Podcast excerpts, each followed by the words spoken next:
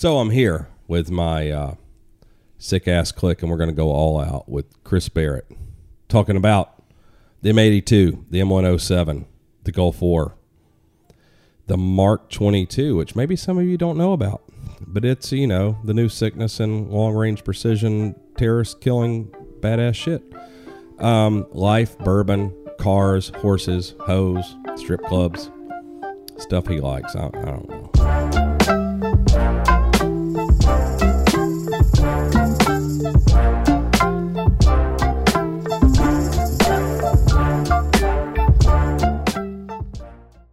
So, all right, Chris Barrett, welcome, my buddy. Thank you. Thank How you so much for having me. How you doing? I'm so great. You I are. it. It, it's so weird. Like as our careers, you know, like parallel, and we do less shows, and we see each other less, and we got to make the effort. But this is the time that I like. Like you know, picking you up yesterday, we just get to hang out and bullshit. We It's had too we had too much to say though on day one. Since we so hadn't been around each other in a few months, I like, know. uh, I've, I know. You know, I've got a year's worth of things to tell you about.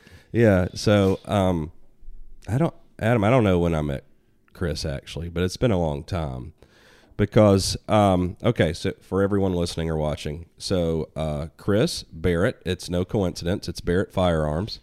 So your father, Ronnie James Dio Barrett, uh, started Barrett Firearms in well, it's the M82. So I assume it was 1982. It was 1982. Yeah, What year were you born? 1978.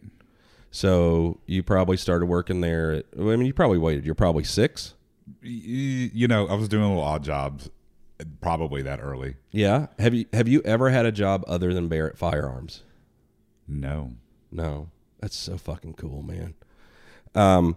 Well, I, I've also, you know, I don't know your dad very well, but I've known him for, God, I don't know, probably 25 years. I met him. But um, dude, I want to know the history. Like I did research, and I've got a bunch of questions here. I'm gonna turn this over so you can't see it and spoil anything. Um, but it's interesting. Me being in the industry also for 30 years, um, I learned so much doing research, just wanting to to be prepared for you coming. But I want to hear the the story because to me it's like a great American story, uh, like your your dad, his background and what led him to the 82. Like I want to start from you know for the the M82. I want to yeah.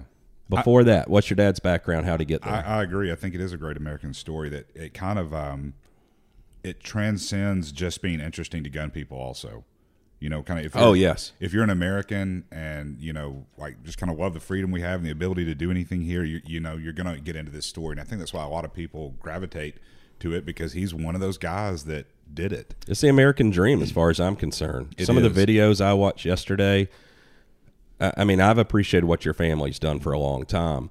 Um, you know, and not too different from the Knight family or other families in our industry. But yeah, your dad's story is the fucking American dream. Yeah, and we have this opportunity here that you just don't get many other places in the world. So it's No. uh, that's why people love it. So, you know, Dad was a photographer. Yeah. and and uh, what that means is he was a photographer when you had to be very creative to do that job. You know, we didn't have all the post edit. We couldn't make like a masterpiece on our iPhone. You know, and, Yeah. edit, and edit it in the iPhone and make it. It had to be right. It was on 35 millimeter. Knowing your dad, it's not surprising Yeah, that his attention to detail. I mean, when you see him today, I mean, he looks like Chuck Woolery. I mean, his hair is perfect. He's always dressed like he's the president. His attention to detail. So it's no surprise to me knowing that that he was a photographer at a time where you had to get it right the first time. yeah, Yeah, you really had to know your craft because not only do you have to get it right, but you don't know if you got it right until you develop it. that's right. so Yeah, we had a dark room when I was a kid. I mean, God. we don't know what a dark room Half is the pe- anymore. I was going to say half the people watching or listening won't even know what that is. a dark room. It is sounds a like light some- devoid, a room devoid of light where you develop photography. You know, so you would take the film and turn it into a photograph. And yeah, you're right. You wouldn't know what you got until then. Like now, we can you know take a burst of 20 shots. You know, keep the three we want and Yeah. roll and, and make those awesome later. But no, Dad had an eye for that, and he has uh the creative eye. Yeah. You know, um, and he sees the beauty in those things, and he knew how to turn that into great photography. And so was already a successful photographer in our town. Everybody in our town, like all growing up, knew Ronnie Barrett for that because Yeah. he was the photo guy. I mean, he he did all this stuff from weddings to to any events, and then you know dabbled in a little bit of product photo- product photography for companies as well. So he really, uh, you know, was great at that. But it was always a gun guy, and not a hunter. You know, Yeah. we weren't raised as like hunter. Oh, really? No, no, No, I wouldn't assume because you you know you think you guys are in Murfreesboro, Tennessee, right mm-hmm. outside of Nashville, mm-hmm. and with your accent in mind, like people would naturally think we're rednecks growing up mm-hmm. hunting. Oh yeah, yeah. People assume that about about us as well, but it's just Dad was a student of military firearms and history. Well, a, a lot like you are, and like I've come to love as well. You know, that's kind of how I grew up. Yeah. we did not. Um, I mean, you know, they they had they did a little hunting when he was a kid. Yeah, it, so his father was into firearms as well. Not really. really? No. Oh, cool. My So like grandfather me, was a found it on his own. My grandfather was a carpenter.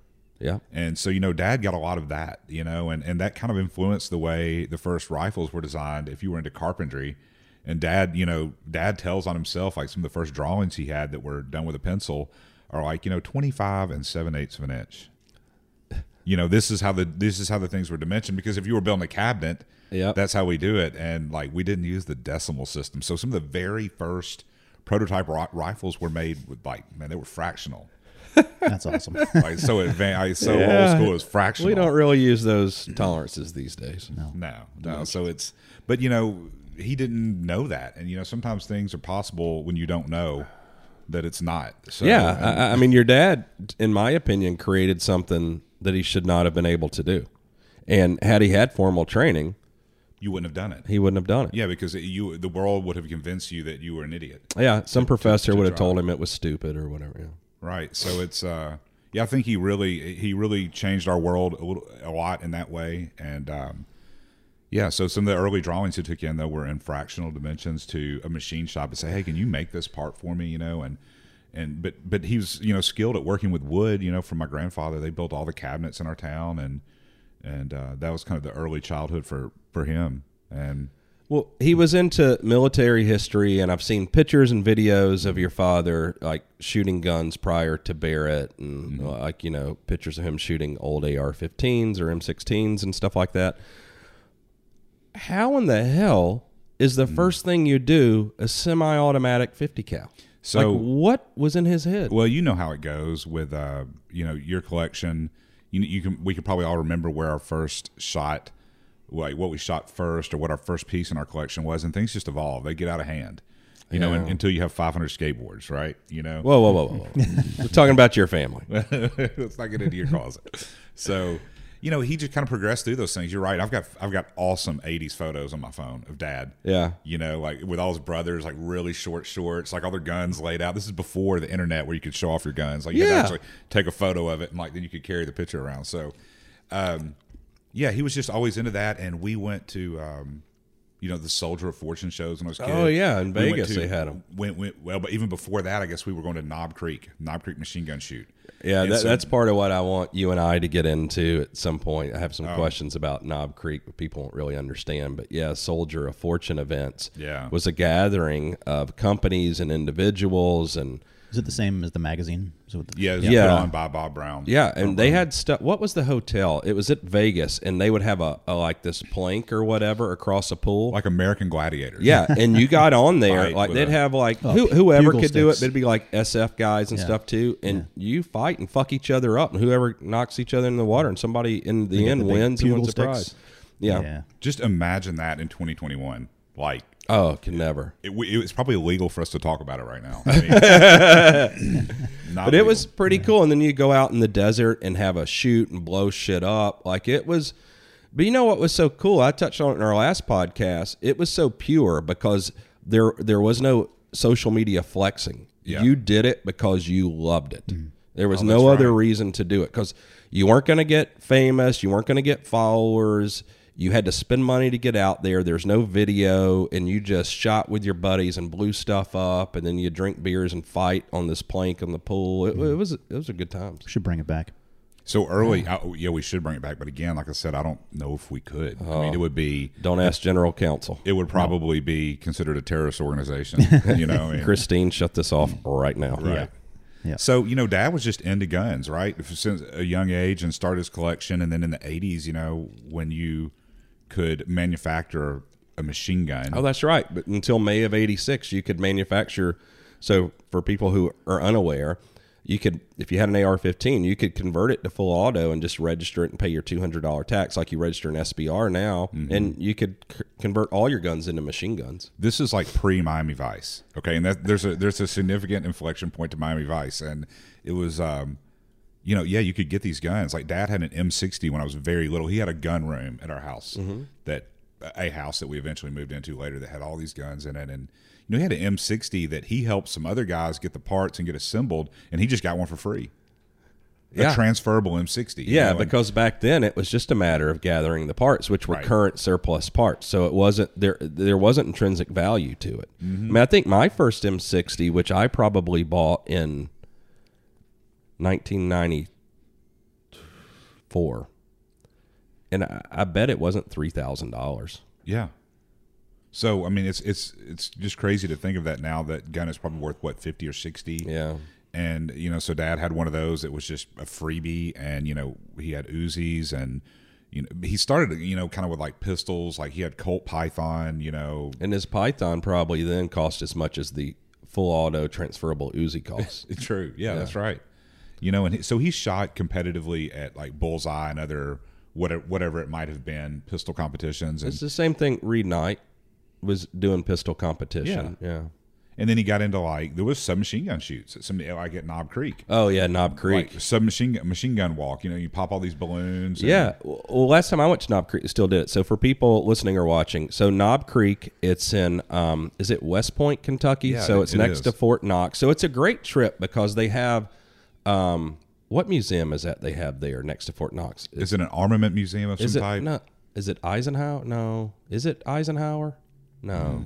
Hmm. Okay, I'll, I'll look it up. and We'll put it up here. But they've got a great museum of like one of the some general where they've got a lot of guns and stuff in it, and then there's Fort Knox, and then in this few miles past that, Hillbilly in the mountains, Yeah. the Knob Creek Machine Gun Shoot. So it's in Bullitt County.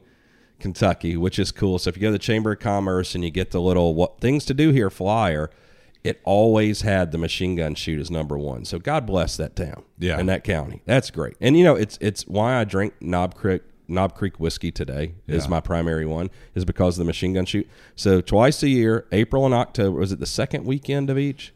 They- Yeah. they have it, and it is just balls out. Machine guns, mini guns, blowing cars up. It's in like mountains. It's up in a holler. You know, up in a holler. Yeah. And you can camp there. You can bring your RV if you really, you know, if you're really bold. yeah, and so there's a jungle. So they have shooting competitions too, which is what you're talking about. Submachine gun competitions. They had like a jungle walk where you go through with your Uzi or your Beretta PM12 or your MP5 in later years, and it's a competition. It was highly contested a lot. I mean, there were people who were serious about it. You know, it's the first place I took my dad and my brother and Max Atchison on a Huey ride. Remember, you used to pay a hundred bucks Yeah, to go on a that's Huey ride.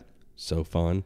But that was a cool thing because you could go and experience, and I think they still have it. I haven't been in probably. I can't imagine 20 what it's years. like now, though. It's um, you, you, so the other big portion of it is a swap meet, right? Yeah. And you would like, so this is a huge like all, uh, tent or outside pavilion, and you're walking through these tables and you're digging through bins of Cosmoline covered bits of receivers Yep. that somebody knows. Oh, this is this is Bulgarian or whatever. You know, all this weird stuff. I don't know how much of that is there. I haven't been in a few years. I haven't been either. What What's the best thing you ever found? The treasure you found there? Well, hmm, I mean, I've picked up all kinds of obscure AK novelties, you know, just lots of AK stuff. But I think this, the stuff that's probably the most useful was, uh, you know, going like in my 20s and 30s and stuff, we would go buy like the battle packed metal cans of like Denel South African 308 ammo, and you open that up, and there's like 800 round sealed battle And packs, plastic yes, things, yeah. Like just getting that ammo and being able to stockpile surplus ammo that's actually quality. Like if you've got an FAL or Yeah. something, uh, we used to just shoot a lot. You know, Yeah, like, you know, it's, that thing people don't realize. I used to buy that South African the ammo in five five six and seven six two, and if I bought a pallet of it, so in my house twenty years ago, three car garage and one stall was just ammo, and I would always have a pallet of three hundred eight and five five six. And for a few years, it was the Denel stuff because it was new production. It was 11 cents around for 556 and 13 cents around, round, maybe 12, uh, 12 and a half for 308. Because I shot, people don't realize it now, but I have machine guns And the ammo wasn't that expensive, so I might spend five hundred dollars on a weekend. But I would go to my farm and I would shoot belt-fed machine guns all day, all day, and you wouldn't spend that much money. Yeah. The coolest stuff I can think of two things I got that were super cool at Knob Creek: a KGB Krinkov case for a hundred bucks. So like a real one, it looks like a Russian Samsonite, and you press a button and the case clamshells opens and falls to the ground, and you're holding the handle which is cradling a Krinkov and you throw that down and shoot someone. And then the other one, I was looking in a, a Thompson magazine bin that someone had, and you know the Ingram Model Six, Yeah. great gun, underrated. The magazines are so expensive. Even then, 25 years ago, $100 a piece. And these were Thompson mags for $8 a piece. And the guy had like six or eight of them in there. And I picked it up and tried to tell him, because you know, some of those old school guys, like old school gun stores, you go in, the guys are assholes. And I tried to tell him that it wasn't a Thompson mag. And he just basically told me, shut the fuck up. You want to buy them or not? Yes. and I, you know, like I was trying to help the guy out. So I said, okay, you know, here's my hundred bucks for like these six or eight mags, you know, and got my change. And I went home. And so now my Ingram Model 6, which everybody has one magazine, I've got like seven or eight mags for it. yeah. Those are some of my treasures. Like I I. I wonder if we're losing listeners on this right now, but like you just can't imagine how cool it was. Like it's not like you know scouring through this stuff to like and then and piecing a gun it's, together. it's like the first time you saw boobs or something like Yeah. what the heck? I mean, it Yeah. was so exciting.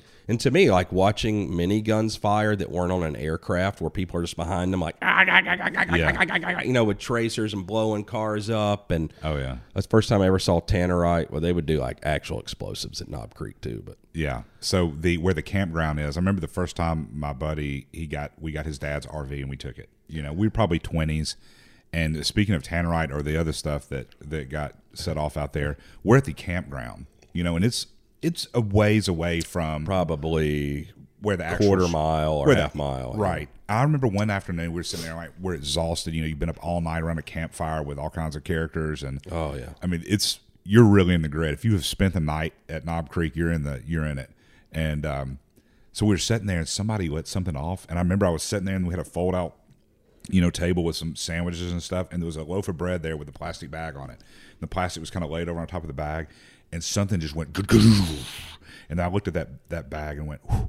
and it blew it, like we're at the campground. Yeah. like it just moved that plastic. Like, what, you know, is is somebody dead over there? I don't know. It- yeah, I mean, I remember walking into Knob Creek every year because you know you'd have to walk like a mile to park to and sometimes in in, mud. yeah, Like yeah. When it rained, it was like nasty. music festival Those redneck guns. kids would drive from like you know neighboring farms with their tractors to pull everybody out of the mud. yeah, that's right. But I remember walking down, like you would think if the miniguns were shooting, and it, and if, for those who have never heard a, a minigun up close, but this is still like a mile away. And when they're shooting, it might be six guys shooting miniguns. They're trying to blow something up, and it sounds like a freight train. It doesn't sound like a gun. It's like mm. it- that was cool. And then the explosions. I mean, you're a mile away and putting ear protection on. Like it is so out of hand. They'd have a night shoot, and it's all tracers, and I mean, and people have been killed there, unfortunately.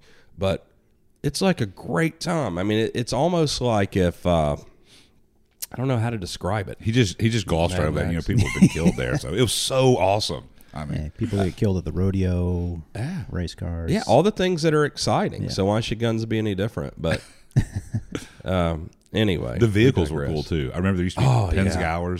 Like there was Steyr. I bought a Pinzgauer. Pinzgauer. I had a Pinzgauer. Yeah. Had a nice one, and those little mule or what were they called? The was it Oh, the mule. Those are dangerous as shit. Yes. Oh my god. Yeah, yeah. like a motor with a on- platform. Yeah, you're sitting on like the front corner driving. them. So Thomas, we can post a lot of this stuff. These are good photos. It is. This is gold. Um, yeah, because yeah, they would have a um. Also, is is like a military vehicle like show competition where something was given away. I think is why they had so many vehicles there. Some were for sale. Yeah, So you know all that to say, like we're kind of setting the stage for the, you know in the Ronnie Barrett story. That was kind of our culture. You know, that's what we were growing up in. It wasn't hunting in the woods or like a deer rifle. It was that, like just being steeped in that, and like it was so fun. You know, Yeah. you know the world. I mean, it's like eh, you can't. I don't even know if we can get that feeling back now, but it was awesome. Well, it's so interesting because when you talk about when you see stuff on social media now, you can slide into the DMs and shit and ask people things. But then, like you and I growing up in this industry, Knob Creek wasn't the only event. It was just kind of like a pinnacle, balls Right. out, Mad Max, like just adrenaline filled, exciting event. Because the range with all these miniguns is right next to the tent where you're trying to buy stuff. And, but if, Yeah, you're like, could get information. You could go Yes. ask old Western Kent- Scrounger, or Kent Lamont. Kent Lamont, Yeah. Bob Landis, all these people were just there and answer your question. Or people with the vehicles. Like I got interested in the Pinzgauer because of being there. Actually, got interested in a mule, and I started talking to a guy who built him. And my dad wanted one. I was going to surprise him, and he started telling me how dangerous it was. I'm like, don't get it. And I've got an idiot brother, so I didn't get that. But I got interested in a Pinzgauer there, and I was able to get information from a guy who had Pinzgauers, imported them, and restored them. Mm-hmm. And that's how I made the decision to get it instead of a Unimog and, and all this. Like you could talk to people that had them and get information. You know, it's it's it's weird. I mean, it was you had to do a face to face thing, but you had access to people a couple of times a year who you could ask these questions. I met to. John Ross there, Oh, who wrote Unintended Consequences. John, Ro- badass motherfucker. He was he had a 500 Smith and Wesson Magnum in his belt line, like Mexican style, like you know, For people who who I mean, we can look him up too, but he was a large man. yeah. like physically looked like a grizzly bear. And to put it in perspective, were you there the year he shot when his book came out? He did a little demo and he shot clay pigeons with a single shot 50 cal bolt gun, and then uh, a Suomi nine millimeter submachine gun. And so did it for like 10 minutes, never missed one with both Wow. guns. So single shot 50 cal, pull, boom, break a break a clay with a 50 cal single. I mean, he's a man. Yeah. And like unintended consequences. Can you even get that book? I don't Is it- know. I think the FBI had like a lot of them pulled. Oh, they Like, did? I mean, it was naughty. You know, it was. He was connecting some dots. And I, I think I've seen, I've read things in that book. I think made it into movies later. You know, that Yeah. just along the way, it's it, it was wild and you know not a literary masterpiece, but man, it He's a cool guy. A lot of good information. You know, I met Is he Ran- alive? Is Randy. he still alive? I don't know. I haven't. I haven't seen him in twenty years. Hmm. But I met Randy Weaver there too. I met Randy Weaver in Vegas. You did. At, he was signing his book like after. He was I- signing his book at Knob Creek when I met him. gosh, Yeah, with his daughter, like the one that survived. I'm afraid nobody knows what we're talking about now. So Ruby Ridge, Randy Weaver. So uh, he, he was. Uh, his family was Yeah, we, we talked about him a little suspect bit. and victimized. yeah. Yeah. So uh, you know, all all of this we're talking about that culture. You know, you said, well, like, why did he do this? Like, and everybody asked that, and it's probably one of the largest misconceptions about the company and our product that we've had to actually. Well, let's clear it right. Let's clear the fucking air right now. All right, Yeah. you have a huge audience of dozens of people. I know, man. You you three guys, I hope y'all are loving this. Like, lap it up. So it was, uh, you know, a lot of people, and we've been accused by you know gun grabbing politicians that this is a military weapon that's been put into the hands of civilians. It's it just wasn't that way. You know, there was no military requirement in 1982 for anything like this. People thought it was laughable. There was no. There just wasn't. There was- Because I, I think 1982, I think the M107 Mm-hmm. or whatever it wasn't adopted until at least 20 years later. Oh, yeah. Officially. there were there was some early militaries that looked at it, and we can talk about that some. But they, um, the, I think the big point is like, why did Ronnie Barrett do Yes. this thing? It was not because it was a military requirement, or it had, or this thing had a specific place. It's what I would have thought. he he wanted this, so he had, um, you know, we said he had Uzis, and he had M60s, and then you know he the Ramo company was in Nashville. Ramo. Oh, that's right. They Had the- were. they had the elephant. yeah, the they made. awesome I have one of their M250 cows, So Dad knew ER Maples, Pony Maples. which went on to become MSG, Military Systems Group. Mount. They make all these amazing mounts. Pony died a couple years ago. Uh, has an awesome collection of stuff. Yeah. too. But um, you know, so Dad was around these fifty cals and did some photography for them. Oh, see, I've never even heard he this was story. doing product photography. So you you actually have you forgot about it when you last time you came to Barrett. I, I, I don't think I could have possibly taken you around the building and not showed you the kind of Genesis photograph. There's a photo of a boat, like a riverine patrol craft, on a sunsetting lake with an M2 on the front, with dudes wearing like motorcycle helmets. Driving this thing backlit by the sun. Dad took that photo for the Ramo company. They were making the mount no shit. and the 50 gun, and, the, and yeah. the guns and so they went to Percy Priest Lake which is our lake right around Nashville early in the morning, sun's coming up, and we got this boat running around with fifties with dudes looking like you know Star Wars troopers with helmets on. And Dad took this amazing photograph. It won awards. The the the portrait is on the wall, and um, that's where Dad like made friends with Pony, and said, you know, hey man, I've got this idea. You know, I'm gonna make a 50 caliber that you can shoot from your shoulder. And the way Dad tells it, the, the guy was like, okay, Well, I'm sure. I'm sure. You know, Uh, and- uh, like your only frame of reference is the M2 at that point. correct. A big, huge belt fed takes two people to set up and move. to, to say and if and listeners if you've never if you've never been around a minigun you don't know what that experience is like if you've never been around an m2 firing you don't know what that's like. This thing the earth is shaking. Yeah. bo- bo- bo- bo- bo- like you know like grass is hopping up off the ground like every, the concussion is and and for someone to if you stood there for like a 20 round burst of that and then somebody said now i want you to shoot this rifle with that cartridge in it you would be like no. No, You know, no, I, I would equate this to when I listen to Joe Rogan and he's like a car nut, you know, like you and I mm-hmm. like cars, but he likes American muscle cars. But you know, part of him is like, and you know, like the the the V8 muscle cars and the sound and the blah, blah, blah, blah, blah. you know, the whole thing. Either you know, same thing with like a um, like a V twin or whatever in a motorcycle. The M2 it has that characteristic. the thump Yeah, the thump. You yeah, know, it's- the cyclic rate, and oh my god, a fifty uncorking from the barrel every time. Like that's a big explosion. Yeah. Yeah, so to to be around that, you know, again, it's hard to it's, it's hard to explain like this until you've done it. But to be around that and for someone to say, now shoot that from your shoulder and this rifle you can pick up, you're like you're not going to walk, you're going to run away. Like, it's, no, I would definitely think that. Yeah. so, and that's what he said. So, you know, he's there with Pony, and and and he says, yeah, you know, I'm going to design one of these, and and I think Dad was like 26 or 27 or 28 at the time. The guy's like, right, you know, and and the company, uh, the Ramo company, was bidding at that time on what's the, the grenade launcher with the hot 40 millimeter high pressure grenade launcher. The Mark. Uh, Is that the Mark Madus? 18? The Madus M2? Mark 18 's a no, he's talking about the forty millimeter belt fed oh my grenade launcher. gosh. 19. Mark, Mark 19, yep, They were that's bidding right. on the Mark 19 contract. Thank you, Jay. Glad you made man, it. man, What is the nice. M2? The The M2 is 50. a fifty cal. Okay. Okay. Yeah. So he's talking about the forty millimeter Got it. belt fed. Yeah, so they were bidding to try to win that contract for that at the time, and this, you know, Dad was like, "Well, hey, you know, if I design this 50 cal rifle, can you guys build this?" And Dad feels that Pony like kind of appeased him by saying, "Yeah, you know, we're going to win this contract, and then yeah, you bring this that, and we'll we'll do that, sure, whatever." Like like you would tell somebody, like, Yeah. would you please go away? Like you're crazy. So Dad says, you know, like six months later, he shows up. And he said, "Well, I got this thing." You know, I got this rifle, and and they're like, "What?" Uh, Man, this is why I give young people always the benefit of the doubt. I mean, Yeah. think about my company now. I'm the second oldest person, and probably soon will be the oldest person. I think the oldest person's probably retiring within the next year. And young people, like, I love it. Like, think you can conquer the world because if you think it, you can. Like, your dad now in his 60s would probably not believe he could do that. yeah. And he, he wouldn't be as enthusiastic. He wouldn't be as driven. we, we lose our appetite for risk. You know, you've done a lot of stuff. You're like, eh, Yeah, you know, you, you've lost a lot more. y- You know, Yeah. so yeah, it's interesting. And and so anyway, is that who built the first guns? no. Oh, They said that we lost the Mark 19 contract. Like, you know, so uh, you know that that wrote. and, You know, this is the super short version of all. You can imagine all the two AMs drawing on stuff, getting m- local machine shops to like you know or or fabrication Yeah, shops to press break you metal. I was there for five years. I get it. So he, he did that like bumming. You know, it, it would be like the equivalent of sleeping on your friend's couches. Like I'm just bumming around machine shops trying to get this stuff made. Yeah. So all of that happened while he was running the photography business. While you know I was you know whatever I was four years old.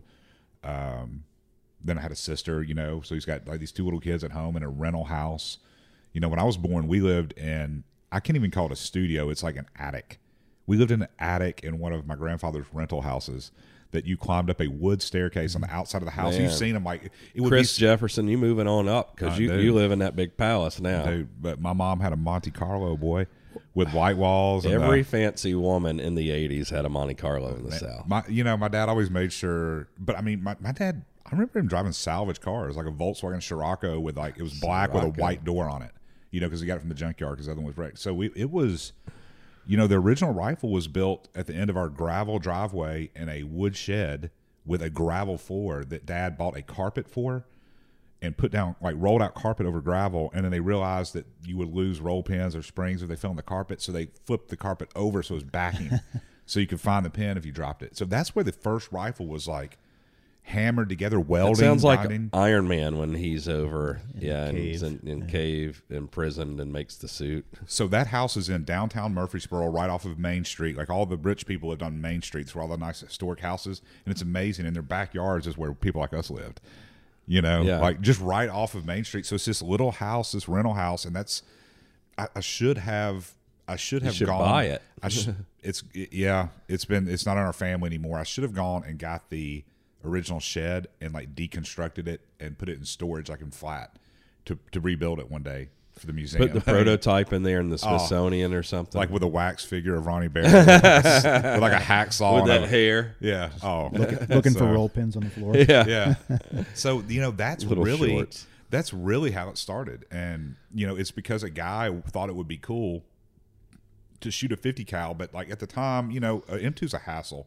You know, it's crew served, which means it takes more than one dude. Like it's it's 75 pounds. You have to have Yeah. belts. It burns money. Well, yeah, because You know? I, I used to when we were talking about imported ammo, so I still have pallets of the Greek ammo that I mm-hmm. bought, sixty nine cents a round, linked, hmm. and that's what I shoot. But when I go to shoot my M2s, you know, I take the gun, take the barrel, that's two trips, take Yeah. the tripod with T&E and pintle, then you set it up, headspace, timing, deep breath, pop a couple rounds. Yeah. You know, I mean, like it's it's 30, 45 minutes to set the gun up just to shoot it. So it's it's very different than yeah, taking your Glock or taking your AR to the range, pop a mag in it and shoot. Right. Like, and if you fuck up, it can kill you. So that was the motivation for Ronnie Barrett to make a 50 cal rifle. It was not for a military requirement. It was it was pure enjoyment of our freedom and our and our creative abilities and our creative freedom in this country to be able to do that. It's awesome. You know, if you lived in a communist place where you weren't allowed to touch a firearm, you would never invent anything like this. That's true. Unless unless some institute, you know, funded by the government was paying you to sit in front of a Well, drawing well, board and do it. Saying saying that, you know, thinking about like liberals in this country that want to shut gun companies down, and I'm always like the first thing, okay, we're going to buy our guns from the Chinese or the Russians. Right. Yeah. What if they want to invade us and don't want to sell us guns? Like, who makes the guns? Like, it's oh, you want to have a government program because the government's so fucking efficient. We used to try to do that. I mean, And there were arsenals, and we shut them down because the government doesn't do anything efficient. No, no. So, oh, oh, with that being said, so Ronnie Barrett with his short shorts in the mm-hmm. gravel garage, humble beginnings. How many countries utilize the Barrett 82 or 107 now? man, it's in I want to say sixty or something. Like it's everywhere. You know, all NATO allies have have have some, have some relationship with it. If it's an official fielding or special purchase, Yeah. But but we have you know we have a long list that it's official fieldings where they have their own names. You know, Norway NG eighty two, Yeah. uh, Germany Gewehr eighty two. You know, Germany. The Germans adopted a rifle made by Tennessee. Not, I mean, that That's- is that pretty happen. funny. If you've spent any time with HK or Germans, I mean, guys would realize, I mean, their philosophy is they hate everyone that's not German. Everyone's stupid that's not German. yeah. So, yeah, I mean, It's unusual for them to buy firearms elsewhere, and it's really unusual for them to have one made in Murfreesboro, Tennessee. okay. So, well, well, then what happened in those 20 years? So we're talking about 1982, and it's like officially adopted, I, I think, by our military, which should have been the first 20 years later. But it wasn't the U.S. first, and I hope I get this right. I hope I get this right. I need, I might need data. I believe it was, um, I believe it was Sweden. it's not surprising. I will say, even with mild companies, S- Sweden's always been an early adopter. They're very progressive. Um, Sweden, Norway, Denmark, like those countries are, are pretty great. But like, w- what was going on with Barrett, Chris and Ronnie Barrett, 1982 to 2002? Like, what were you guys doing? Where were the guns going? Who was the consumer? You guys developed more guns in that time period. Dad started suitcasing this rifle, you know, to things early, and this is again, this is part of the. So to people that want to understand, that means he like basically packed it in a suitcase, went around trying to sell it. Yeah, you know, when if you're suitcasing, that means you don't have a dime to buy your own booth at a trade show or to hire a sales force. It means you are hoofing it out there on the street, peddling your product. Like, and this is how in this country, you know, with capitalism, you can start something. And you know, American Dream. he, he took it to the Houston Gun Show and like set it on a table with a VHS player that he Yeah. he says he looped the tape because he could only make the rifle It fire, fire a few shot. times. and so it would look like yeah look at look at it rip off these five rounds boom boom you're just like looping tape Yeah. you know and, and I mean, it, took I orders. admire your dad the fact that he's willing to admit that. Yeah. Like, well, it's cool. It's cool after you made it. Like you can fake it till you make it, but then Yeah. when you make it, you can tell all this, this but stuff. but knowing him and understanding a little bit of the story, like his very first prototype, he's able to get one or two rounds to fire at a time. But he knew and wasn't going to give up. Mm-hmm. He knew it was going to work and be successful. He knew that wasn't the end. That was just the beginning, and he was on to something. so that was called Model 82, and, he, and that's what he did know. And it's it's been refined and refined since then. And then A1 came along, I think maybe in '86. Do you know what the difference? Do you Yes. remember? Okay, what's the It's the thing that makes it really, really work. It's the accelerator system that's in the bolt carrier. The accelerator system, um, you know, the 82, the Model 82 series is a recoil operated firearm, which means it does not utilize gas being coming off of the back of the bullet. You know, the AR-15s that we're familiar with, or the AK-47 port gas off of the barrel and capture the expanding high pressure gas that is behind the projectile after the projectile passes that port and uses that energy that gas to make the op- the rifle operate recoil operated firearms like a handgun like a Or the M250. the M2 use energy from the recoil of the exiting bullet that that moves the mass of the barrel and uses that energy to operate the action so, so that's how the moving barrel. Yes. And you know, it's it wasn't the first rifle like that. John Browning did that stuff a long time ago, and somebody might have done it before him. a, a Uh, yes. recoiling barrel. I mean, Yeah, It's- it, John Browning wasn't the first, but the M2 is like the most, probably the most significant Mm-hmm. gun that I can think of. That I think the A5 shotgun is it's a long recoil Yeah. operated. It's Yeah. significant, and it's a it's amazingly reliable. So good recoil operated firearms can be very reliable. And often they have less. Um, there's less fouling because we're not moving gas around. Like all the gas is just going at the end of the barrel. Yeah, That's well, it. you know, when you think about, it's not as accurate as it could be having a moving barrel, but if you put a mass like a big piston over an AK-47, you're not going to get the accuracy because you have a big mass reciprocating Mm-hmm. over the barrel. Um, so like the AR to me is an improvement in that regard because then we have just an impingement. So we have a tube that funnels gas. So you're not giving a mass that moves. Yeah, there's no perfect solution, but what it does enable you to do with that moving barrel is to have something that's lightweight that you could potentially shoulder fire. Yes. So it mitigates recoil. It uses recoil energy and dissipates it into the reciprocating Yeah. the, the operation system. Yeah, so the cycling of the firearm. So the A1, the big thing about it was the the M82 had a bolt carrier in the most simple form, a massive bolt carrier and a barrel. The barrel recoiled until it came to a stop, and then it stopped, and then the bolt carrier continued to travel on and just rip the cartridge out of the chamber. Like, Yeah. because the barrel came to an abrupt stop, and then the bolt carrier keeps going and just rips it out. So your hope there is that you've passed enough pressure on out the muzzle of the barrels, the pre- it's low enough where you can extract the case. Correct. Is this okay? Well, let me ask you this: then is the 82A1 when the guy from Leader Dynamics came to Barrett? Ooh, I don't know. You don't know that one? This is around 86 or 85 and the big the big significant change was what's called the accelerator system and it's a lever and a rod an energy transfer rod that is in the bolt carrier that causes the bolt carrier at a certain point of its rearward travel to accelerate faster than the speed of the total moving mass. So it starts leaving uh, imagine like if i'm about to rear end you on the interstate and but you start pulling away from me that's what it does. The accelerator system accelerates the bolt carrier to a speed faster than the barrel so that it runs away from it and there's no Slap hard there's no hard stop and rip out of the chamber. It's more of a gradual Yeah, so so sort of more like a long recoil, like you, you know, basically, you know, the AR shoots nice because you have the it doesn't the, the carrier well the carrier stops in the receiver, but the recoiling mass doesn't stop in the receiver. You have the barrel extension, and so you're losing energy, losing energy,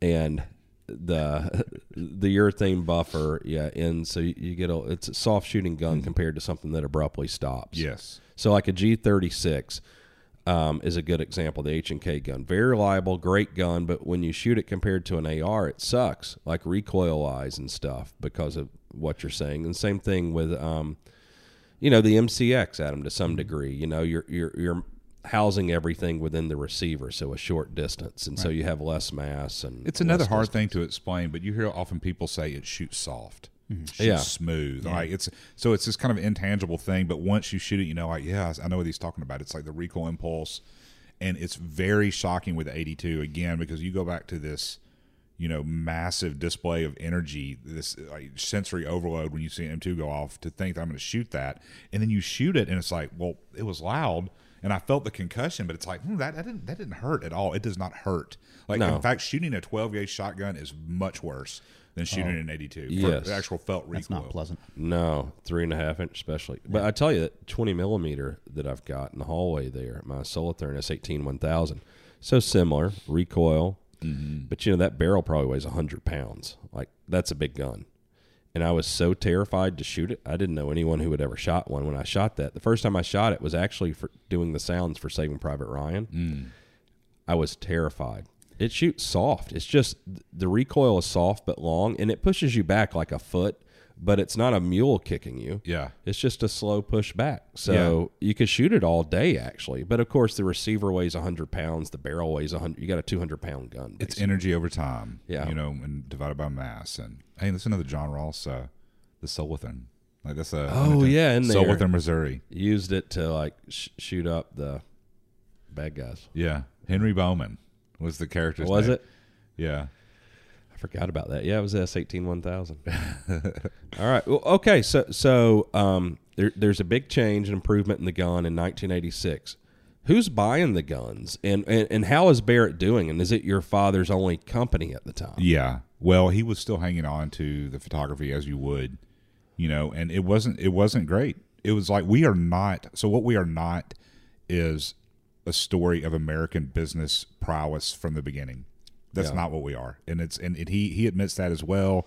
You know, uh, we were not a financially managed company at all. We were a passion driven company, totally, totally. And and you know, might not have been here if we were a financially managed company because he was selling stuff for for less than what it cost to make it, and he admits that. You know, he tells it in a longer way. Well, I thought I was going to make the first ones for two thousand, so I sold them for four thousand, but they cost me six thousand. So for those, I've not, been there. I mean, I think the first decade of advanced armament was that way, and I started sorting stuff out and started making money. it's like the more of these we sell, the more money we lose. Like we got to stop this until you Yeah. finally start getting in the black, you know. And so, y- you know, if you had had, man, so much to learn here. Like, and I want for my kids to understand business so that they can take whatever they're passionate about and then actually thrive doing that. it's a balance because I think, you know, which we talked about, well, we've talked about a lot of times, but even last night, you know, if you and I had gone to engineering school or business school, would we do what we've done? Would we be successful? Like, I don't know that I would have found something I was passionate about. Like, I'm pretty confident, like, I'll never starve to death. Like, no matter the route I would have taken, I'd be able to make a living. Most people can. Um, but you know, had your dad understood the business aspect of it, he, he probably would have never done the gun. It's like too high risk. Like I mean, all, my financial advisor and stuff like that, and probably yours too.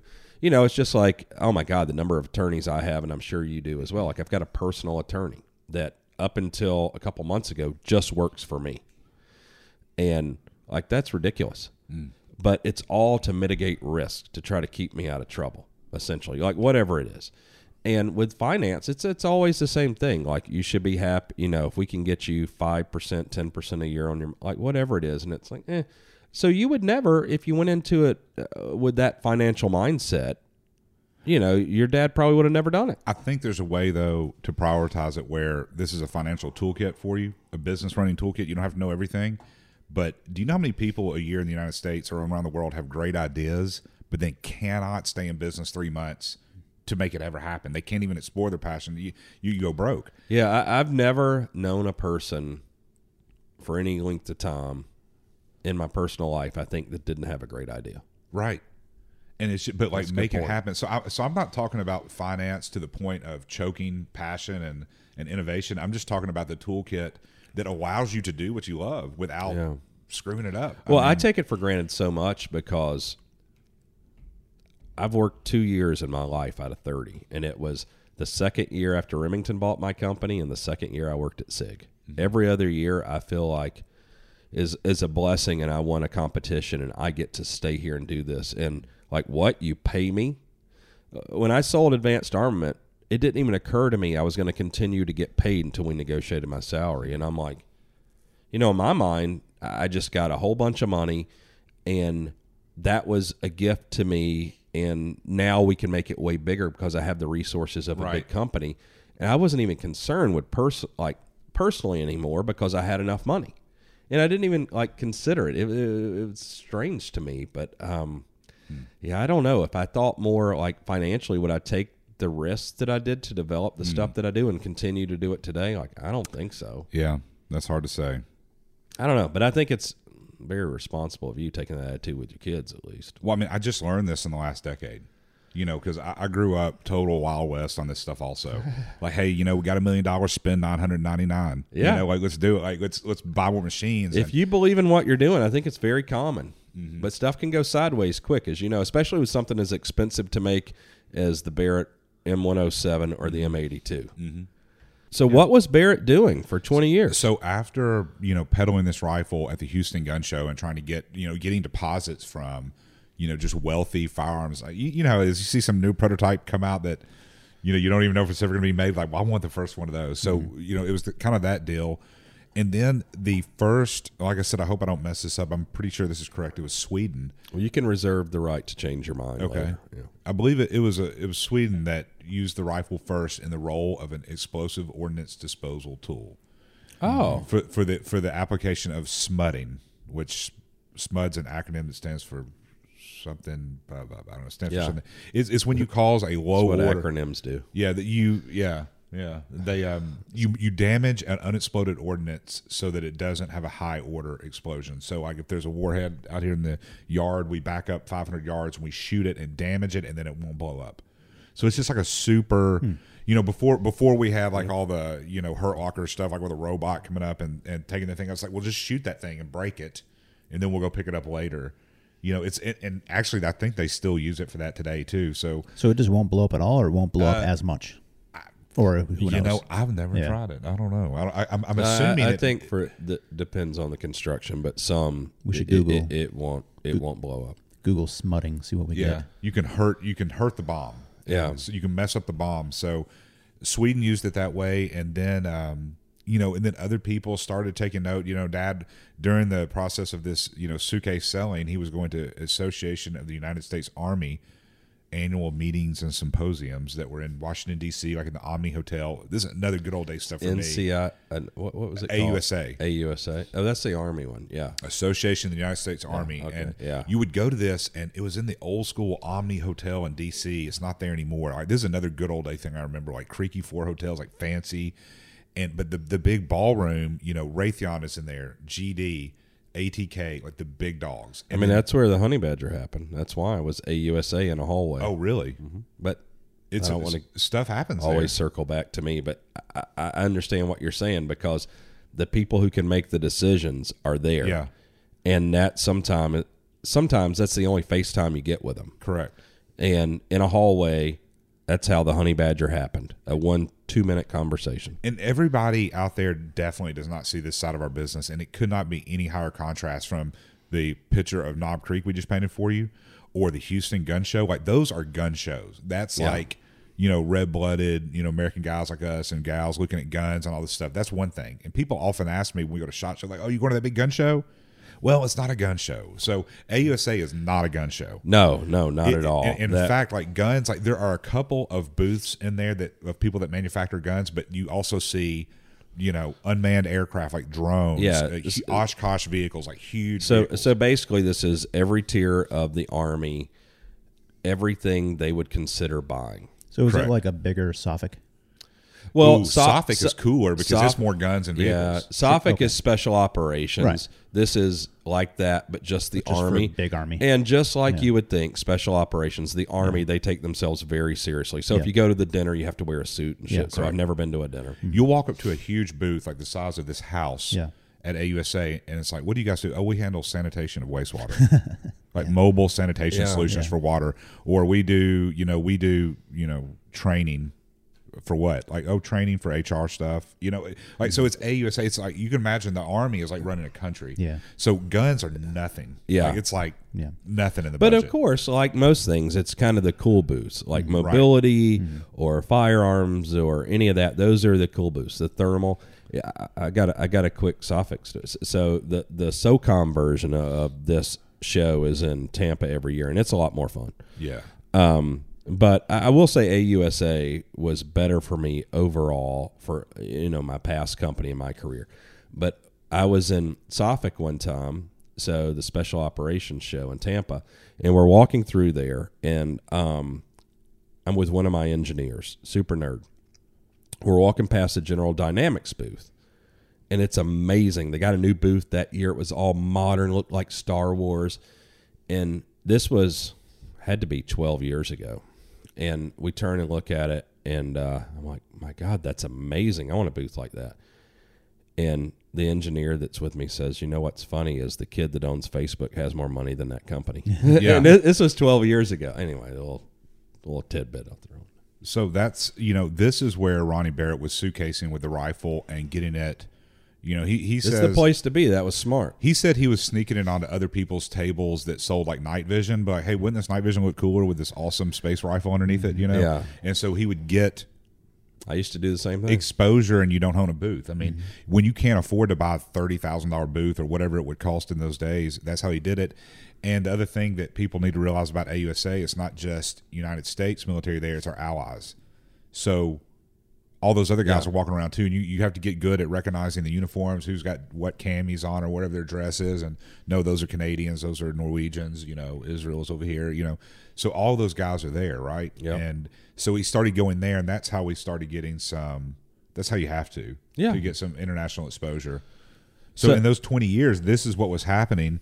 You know, Sweden came on, and I don't know who all started picking it up after that, but it wasn't until, for the United States, it was not until the U.S. Air Force. The U.S. Air Force procured Model 82A1s also for EOD. Mm-hmm.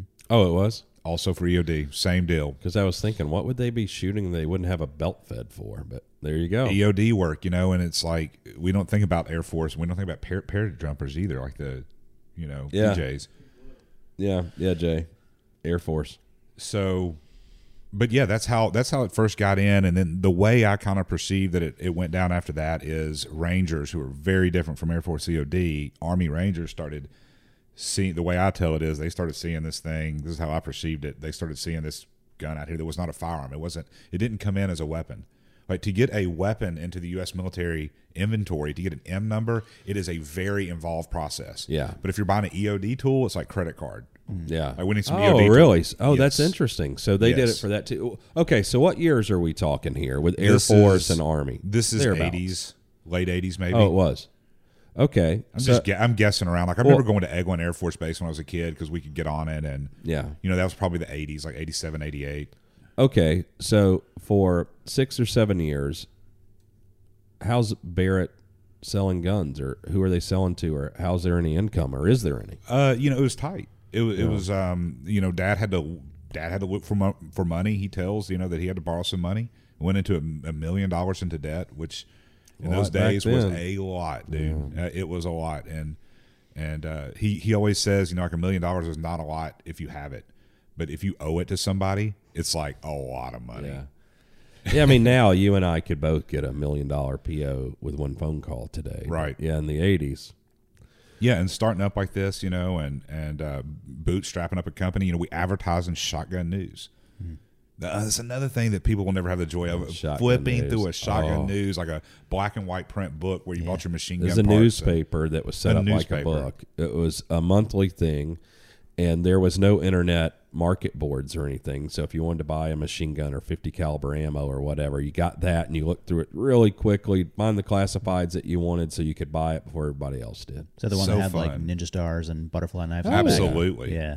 absolutely. CDNN and those guys like you know surplus magazines. Yeah. Yeah, Sten Gas magazines mask. a dollar a piece. I still have like boxes of hundreds of Sten magazines. I bought them for a dollar a piece in the Cosmoline. Do you have any Smith and Wesson seventy six mags? Oh boy, don't I? Can I get like, can I get like five or six of them? Yes, and I can tell you how you can make some very cheap. I made some from the um, the Port Said Max. I did. I modified them. I just just trimmed them, and they work. They work good. But I would just like to have some real Smith and Wesson. some real mags. ones. Yeah, I, I've got them. Sorry for the sidebar. No, it's good. Got them in storage. I'm moving my stuff from George here. As I get them, I'll send you some. Okay, appreciate that. Yeah.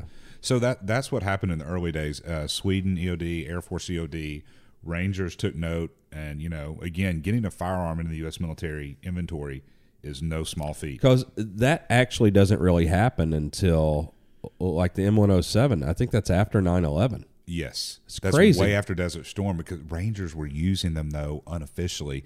I mean, so stuff happens, right? Yeah. I mean, like, hey, let me, let me get some of them rifles over here. you So know? for those for those listening, the Gulf War really started in 1991. yeah, Operation Desert Shield, right? What it, I think? Shield, yeah.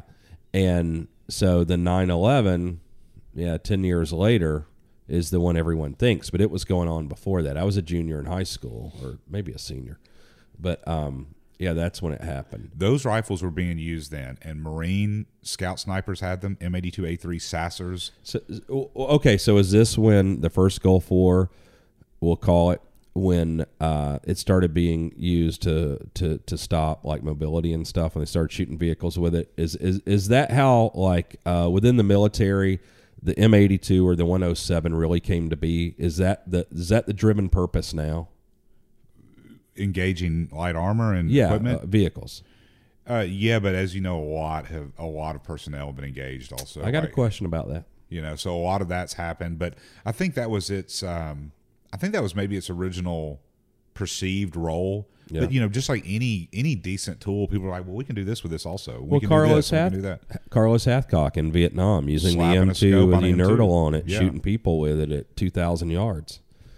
Um, okay, so okay, w- well, we're going to skip ahead here pretty quick, but so so is that when you think you or your father decided Barrett was actually successful and that's your vocation like you're not going to do so is it like when when the military officially adopts it is it 9/11 Oh. to where okay there's no turning back we're making money here we're going to continue to support the troops the gun's successful commercially the gun's successful in the military realm with you know it, There was some point in the '80s where the the photography studio got shuttered, and I don't know when that is. I'd have to check with Dad on that. And it's, but you know, that's kind of that's kind of burning your ships in the, on the shore. Like we're done. Like we're not sailing back. Yeah. It's over. Burn the ship. So, and that that that would be what I equate the. Uh, well that's a different phase Yeah, I mean, but to the point where you can take a breath, yeah. You know. And I, I don't know all that. I mean, uh, bear in mind at this kid, at this age, I'm a grade young. school kid. Like you know,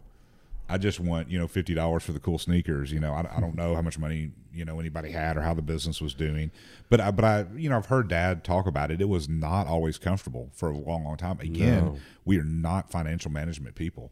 You Yeah. know, and it's um we we made decisions to buy things based on whether or not the money was there or not, and. And a thing I've learned, you know, in the last few years is you make you make decisions for a company on to buy things whether or not it's a good business decision or not. You figure out how to finance it later. Like you know, you don't buy a machine because you have a million dollars. Well, we got a million dollars to buy a machine. No, no. Like, do we need the machine? You know, and so It's like that's how we get the million dollars. Mm-hmm. correct. Yeah. I mean, it's a thing. You know, I love the growth of the company, and so for me with with Q, I know this is my favorite time. Like the products were innovating nonstop. Um, you, you know, now we're we're very financially sound, so I'm probably even getting a little lazy. But when I have to do it, Yeah, to to feed the families because you know I don't think I've never had a layoff in 30 years. I've never laid anyone off, no matter the politics and all. We've let some people go, but that was just a personnel thing individually, weren't the right fit or whatever. But never, you know, suffered from that. And so I think as as much as I'm willing to risk financially, I've always been. You know, by design. I mean, originally the first company, I I, I wanted debt and couldn't get it Yeah. and and I just learned to operate without it. But but you know now with the company, it's it's like looking at growing the machine shop, looking at doing all these things. And I think what you're saying is where where Adam and I are now is like, well, oh my God, do we want to spend a million dollars on that? Well, okay, let's look at the, this year's projection. Okay, it's going to cost us two million not to spend this million right Yeah. now. Mm-hmm. and so you're just stupid. You have to do it. It's Right. like, do we want to spend a million dollars on these machines? No, but Well, you, you made the decision based on the outcome, yeah, not on whether or not we could afford it.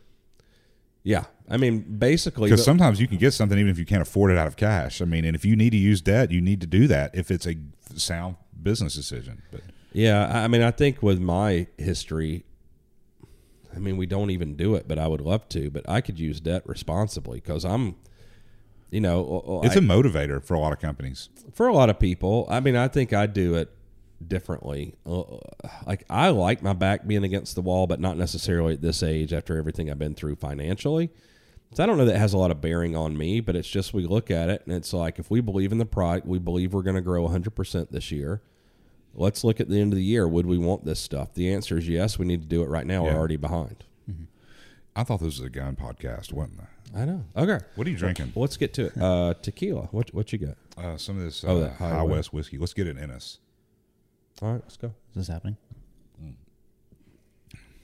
Oh, Okay, so, to, to firearms. I mean, I, I think that kind of tells a story, and that's who Ronnie Barrett is, and um, he's just an interesting character to me, even within the industry. You know, no different than Reed Knight, and and and saying that with like the highest regard, like Reed Knight, Knight's armament. When I got into firearms, I actually didn't even know what the Barrett was. Like I'd never heard of it until I was actually in the in the guns.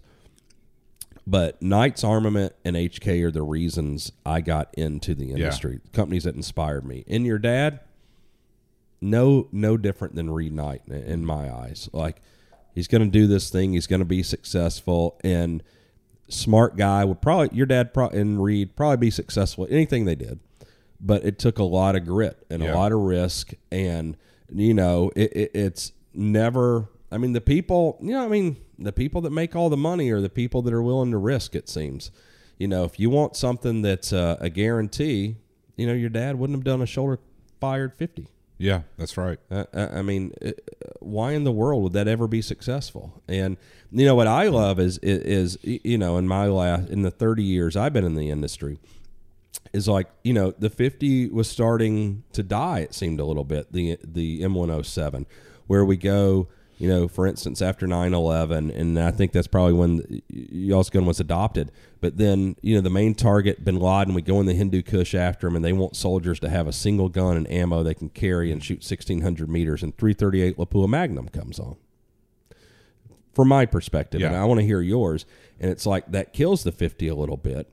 And then they develop AI or uh, you know our AP 338, so armor piercing. Yeah. But what they find is it doesn't stop vehicles and stuff. Yeah, the um, so interest in programs and certain tools does ebb and flow over the years, and it happens because more now because we have. I mean, there's a lot of turnover or throughput of people in the military. Yeah, the guys that make those decisions, and at the They're highest for level, a year and they're gone. Maybe because what people don't realize these aren't career guys. Like at the most elite level, the guys that are the most and you disagree with me if you want, but from my perspective, the most influential guys, they are in that job in the most elite organization in the history of the world because they are one injured, two maybe getting divorced, three retiring, and, mm-hmm. and they are there for six months to a year and they have their own philosophy. Sometimes that guy's a sniper, you know, sometimes he's not. So I went through several Yeah. generations of that,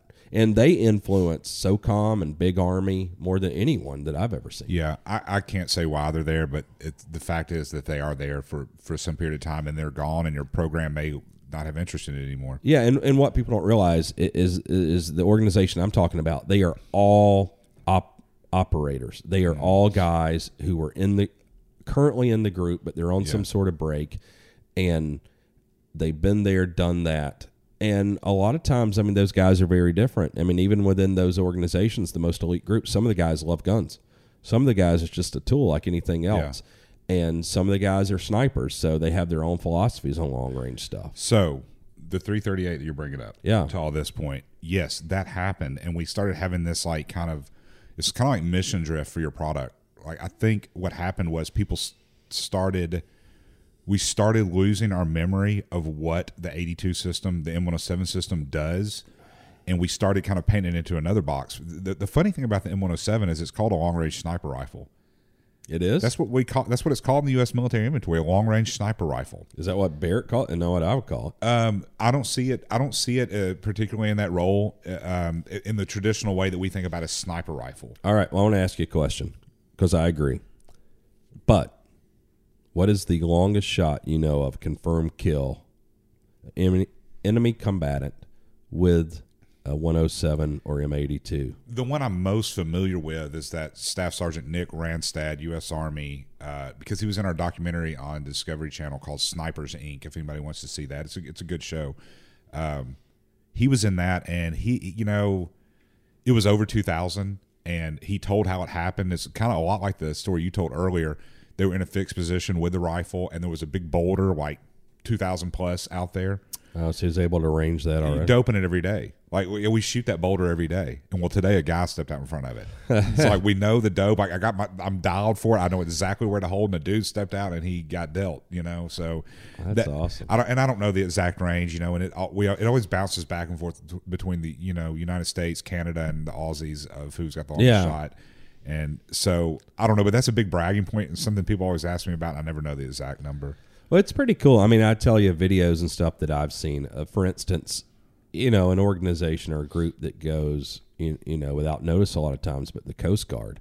I've seen so many great videos of the Coast Guard in helos shooting boats, running drugs and stuff with Oh, yeah. the Barrett. Oh, Hitron. those are great. Hitron team and 160th Sword does a lot of shooting like that. So the thing on 338 versus 50 and that that whole thing, like when the interest started dying off, maybe in it, I think it's because of this. You know, we, we see something the way we name it, and when you start calling that thing a sniper rifle and try to force it into that pigeonhole into that role, well, we all know that 82 is not what you shoot this coffee cup out of my hand with at a thousand meters. That's not what you use for that. I mean, you're right. When you It's say not- sniper, uh, oh, it's got to be half MOA. It's not the M107 is not that precise. That is not its strong suit. It's not why the rifle is effective. That But- the rifle is effective because it weighs 30 pounds base and it carries 10 rounds that you can rip off with with reasonable accuracy and deliver major payload. And 338 sniper rifles and 300 Norma mags, they do not do that. The two rifles don't have the same role. So if I'm guarding a, a street, a rooftop, a dam, if I'm guarding an embassy, you know, and f- from who knows what, do you want to be laying there with a rifle that shoots quarter MOA and I can fire like as fast as I can crank, or do you want to be laying there with an M107 loaded with Raufoss? That okay, there is a truck coming down the street that's a it's got a so machine gun in the back of basically Boom, boom, boom. incendiary, mm-hmm. armor piercing, blowing stuff up. Right. I would not want to be there with my 338 bolt gun. I want that 50 that I can Well, lay waste with. from Well, it's super effective on target, but then it's a good psychological weapon too. Oh yeah, like like raw, G42. Raufoss rounds start popping around you, boom, boom, boom. You know, just as fast as you can pull the trigger, and you can. Um, if there was a vehicle rolling down this road 300 meters out, I can empty that 10 round magazine into that thing Mm-hmm. in 300 meters so fast, like as fast as I can get the trigger pulled. All right, it's amazing. I, want to say a couple things. First Say. off, it's a good point. Like an engine block is basically at a thousand meters, four or five MOA. yeah, So, do you need to be half MOA, or you want to be reliable and fast? Excellent point. Second of all, I watched a video on Jerry Miculek. Is that how you say his name? yeah, think so. And he shot a Barrett 107. yeah. Oh my God! I mean, The standing. I mean, he's an Elon Musk alien. But yeah, standing, standing, and he's not a giant man. He's smaller than Right. me, but a man's man. Um, he shot the 107, 20 inch barrel, I believe. Yeah. Six rounds in under one second on target. yeah, Like, incredible. I didn't believe it when I saw the caption of the video. Watched it two times. yeah. My man can shoot. So The rifle does that. 650 caliber rounds into something in under one second, accurately. And that was at a shorter range, but it does. He's also standing. yeah. Not a big fella. There is um there is an outfit that I, I know I'm aware of and I follow them on Instagram called Tac Flow, and they do a lot of training for police with 50 calibers. They have a 50 caliber interdiction course. They show a lot of Every- shooting move, moving vehicles. Every it's day- amazing. Watch Killdozer. I mean, man, every Yeah, every police department should have one because you can stop a vehicle with a 50 cal. Oh, But my understanding, going back to what I was talking about, some of the groups that were early adopters of 338 to replace the role of the 50 were the first people to go back to 50 for vehicle interdiction because the 338 uh, armor piercing rounds wouldn't stop it reliably, where 50 cal, and you it's know, it's that and the ten round semi-automatic ability. It's um yeah, you don't get it in a 338. it's different. They they're not the same role. No. And you know, if if I needed to hit, if I needed seventy percent first round hits at a thousand on people, it's not what I would take. valid point. Man, I used to be like y'all. I was out here in the cold, didn't know what to wear. I'd have a date, I might be late, didn't know what to do. Tactical Distributors changed my life. Impossible 15 got me 15% off. It was like a, a fashion mullet. Business up front, party in the back.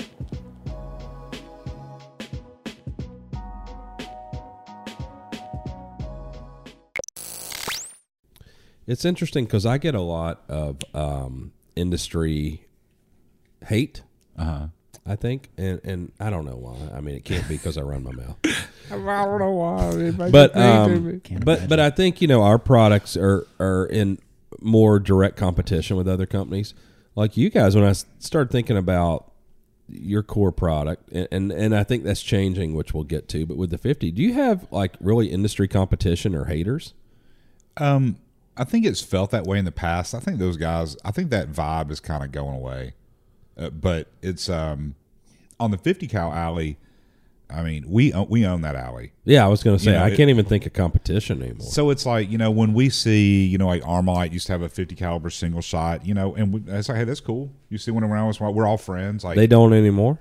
I don't even know if they make it anymore. I have no idea. You know that company has changed hands and Oh, I didn't that. even know. Yeah, they became part of a group. Well, let me ask you this. Okay, so you being a little kid going to work at Barrett, mm-hmm. So what's your role been? And and I kind of know some of this. And, and and what was the first gun you were really involved in the development side of? It's a rifle that is not in current production, but it is called the Model 98, not 98B. It is a semi-automatic 338, and you've never seen anything like it. There's one. Uh, I designed it Really? on Pro Engineer, and it is weird. It looks like honestly, it looks like an Accuracy International AEWI or whatever. It looks like that thumbhole stock, but it operates semi-automatically.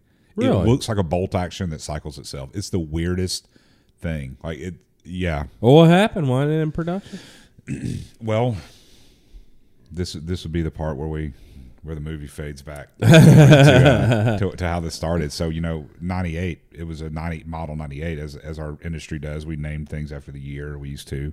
That's going away. But um, I graduated high school in ninety six. See, I, I thought the the single shot fifty was your, your That was ninety nine. Oh, it's the model ninety nine. Okay, Ninety eight okay. is the predecessor. It's a weird So thing. you like your dad, crazy Barrett's. You jump in the deep end. You're like, hey, I'm going to do 338 semi. Yeah. Right after. Okay. yeah. All right. Well, go ahead with your story. so you know my early my early stuff I, of course i did early stuff in the company. You know i was out there stress relieving welds like when i was a little kid like you know 10 years old like with an acetylene torch and some glasses on and i did all that stuff you know deburring and grinding assembling. I think i assembled 300 sets of scope rings onto scopes for a country uh, that you know like it was filled in on the rifles like was the, all the scopes were mounted by like a 13 year old you know? So i don't know like so that, that's Reality is what we're talking about. Mm. I've been in it, you know. So I, I was doing all that stuff, and I was always fascinated by what was going on at the home shop, you know. Which the shop Barrett was at my home for the first part of my life. Even though we moved, it went from that. Oh, so he continued the garage situation. yeah, we moved to a bigger garage. Yeah. Oh. Yeah, so we got a house with two stories. Oh. yeah, boy, Moving on. circle driveway, and uh, we had a nice bigger garage, and you know, so the, you know, Barrett went from you know one garage to another in the early days, and I did that. You know, then uh, you know, going through high school, I got into. Um, uh, we had a drafting class in high school, so I graduated from a public high school, and um, wow, that was it was terrible. Like you know, just just awful. But we did have a draft. We had a drafting class, and we had pro engineer. You know that we didn't really we weren't 3D modeling in high school. Was it Pro E we had? No, it wasn't. It was AutoCAD. We had AutoCAD with a digitizer tablet. You know where you move? It's like a Ouija board. Yeah. You know, you move the little target thing over the different icons, and uh, we would draft. You know, so we're drawing in 2D, and of course, me and all my buddies in the back row we're in there draw, drawing like car wheels. You know, like using the array function to make a wheel and doing all this cool stuff and just and goofing. But it it did make me fall in love with. Um, you know, design in Design, that in that yeah. medium too. Like, Yeah. you know, not going from. I mean, of course, when I was a kid, I drew tanks and guns and motorcycles and cars on paper, but now like, we're doing it on a screen. And you know, I, so I graduated high school in 1996, and I never stepped foot on a university campus. I've never been to college. Um, the uh, I've learned a lot though. Like, so I'm a learner. I'm just not a schooler. Well, you know? I, I want to stop you there. It, it's like when anyone ever asks me, people like in the industry or who my friends in the industry are, or they single you out and ask me about you, and you, um, you know, I got no reason to kiss your ass. I don't need a Barrett firearm. I don't need anything from you. But you're one of my favorite people in the industry, and it's you know you're a joy to hang out with. First of all, but to me, you're like a Renaissance man and knowing the history of second generation, and we all know lots of second generation where it doesn't work out. Um, but knowing that you went to high school, went to work with the family business, and seeing your growth even since the time I've known you, like personally, and that always translates into professionally. It's like inspiring to me, and uh, like I love it and honor you with that. And it's always like a topic of conversation when people ask me about the industry because I'm not friends with tons of people in the industry. Like I didn't get in the industry to make friends. I don't like a lot of gun people yeah. and but you I've always admired and like you know what do we spend most of our time talking about you know like other business our children education things we've learned how we're different than our parents what we want for our children that's very different so Man, I, I respect you with that That's touching and sincere. and I appreciate it. you're welcome Thank you. I'll give I you a hug same- after I feel the same about yeah. Aw. Not, not on camera though. okay The uh, but all right Man, so thank you. you're Thank you. welcome but it, but I mean that's sincere like you know you and Trey and a few other people I know in the industry that I really care about and respect you know, it's it's just interesting to me because you know the opportunity you've had, or to be like a, a freaking bomb, you know, and just okay, be a yes man. that wasn't an opportunity in my family. You know, not, not working But for Ronnie. you know, you could. I mean, but also Ronnie, knowing him as much as I do, uh, being a personality of such, you clearly had an opportunity to be a yes man to your father yeah, and to just do what he wanted, and, and, and that's leading. So so now you didn't do that. Three thirty eight semi auto, like what the hell? And then you do your own fifty cal. yeah. You know, we and, and I can't say that we've been in opposition. Like we've uh, we have different styles he and I do, but it's um it's it's super. It's in retrospect now, it's all been very healthy. like sharp, sharpening a sword, Yeah, absolutely. You use decimals and You know? computers and decimals. Yeah, crazy. So progressive. yeah. But that that's what I did. You know, I got out of high school and I think um, that summer right after high school, you know, I just I took a Jeep apart like every single nut and bolt and just you know, I always worked on cars with dad since I was like 12 or 13. Yeah. I was always in the shop and you know, that's where I that's where I kind of became a metal whisperer, you know, like knowing how far you can bend, like, you know, you know, welding, grinding, all that stuff. So I got a lot of skills Yeah, education's great, but experience and a mentorship, mm-hmm. take it any day of the week. So I did that, and then immediately got to work at the company. And um, you know, I'd already been doing things for Barrett, uh, you know, just growing up in that. But it actually coming in and punching, like we actually had a time clock, like with the card, we put it in there and pull the lever, and it goes ka-chunk. You know, like we were kind of, you know, it was old school, like even in '96. I mean, that's when I was a kid. My job, same way. Yeah, 97. So I started doing that, you know, when I, I operated a bandsaw and I deburred parts like endless. Like, you know, knock this corner off this, put a radius on that, put a chamfer on this. that's good. I mean, I respect your dad for that. That's all the basic shit. Like, Setting in front of a sandblaster for like Oh. eight hours, like psh, like sandblasting components, parkerizing stuff, you know, and then um, and then I would and then I would move over to something else. I'm like, well, hey, can I do this? Can I assemble these subassemblies? Can I, you know, can I operate this CNC machine just like put and take, or can I, you know, operate this manual? Uh, manual mill or whatever, just simple jobs. So I kind of bounced around to different things. But one thing I did, um, every every job I did, I was like, I, I always looked for a way to improve it. I, I was never satisfied. Yeah. So the guys would train me like, yeah, you put this, you know, half inch bar stock in here, you slide it over seven inches, you saw it off. And I'm like, well, why am I doing one at a time? Why don't I stack five of these together.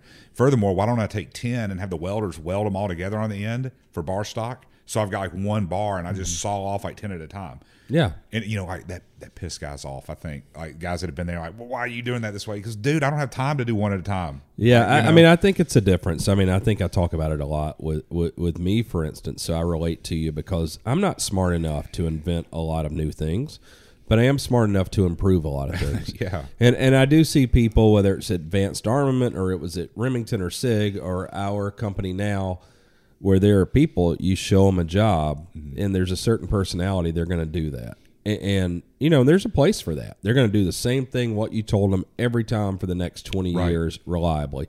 And then we have those people and they're the all-stars who mm-hmm. they do that and they do it and they're like well there's a way to improve this. And before we know it we've got production people who are making improvements and that needs to be honored and you know we can bonus Yeah. them or do whatever. But it's not everyone Uh, no, it's not. S- Some people just want to fill their day because they're hourly employees. Some people Yeah. want to actually, you know, improve on the company. Yeah. Yeah. I mean, Well- that's a cultural thing. And you and I talk about it a lot. Like, how do you get people to want to stay at Barrett, to want to grow, um, to inspire them? And, you know, I want the same thing because I would much prefer to pay more money but have fewer employees. Because Right. employees are the biggest pain in the ass. They're also your greatest asset, and it's who your company is, and it's who you need to invest in. Um, but there's some you can't convince or save. Well, I was just that guy, and I don't think at the time I had. I don't think I had the idea. I mean, I, I didn't grasp it. You know that this is my my company. Yeah. You know that this will be my company. That this is our family legacy. That this is a multi generational. I don't think I grasped that at the time. I mean, I'm I'm 17, 18 years old. I'm like, man, I want some money so I can buy a stereo for my car. Yeah, so you know, you I.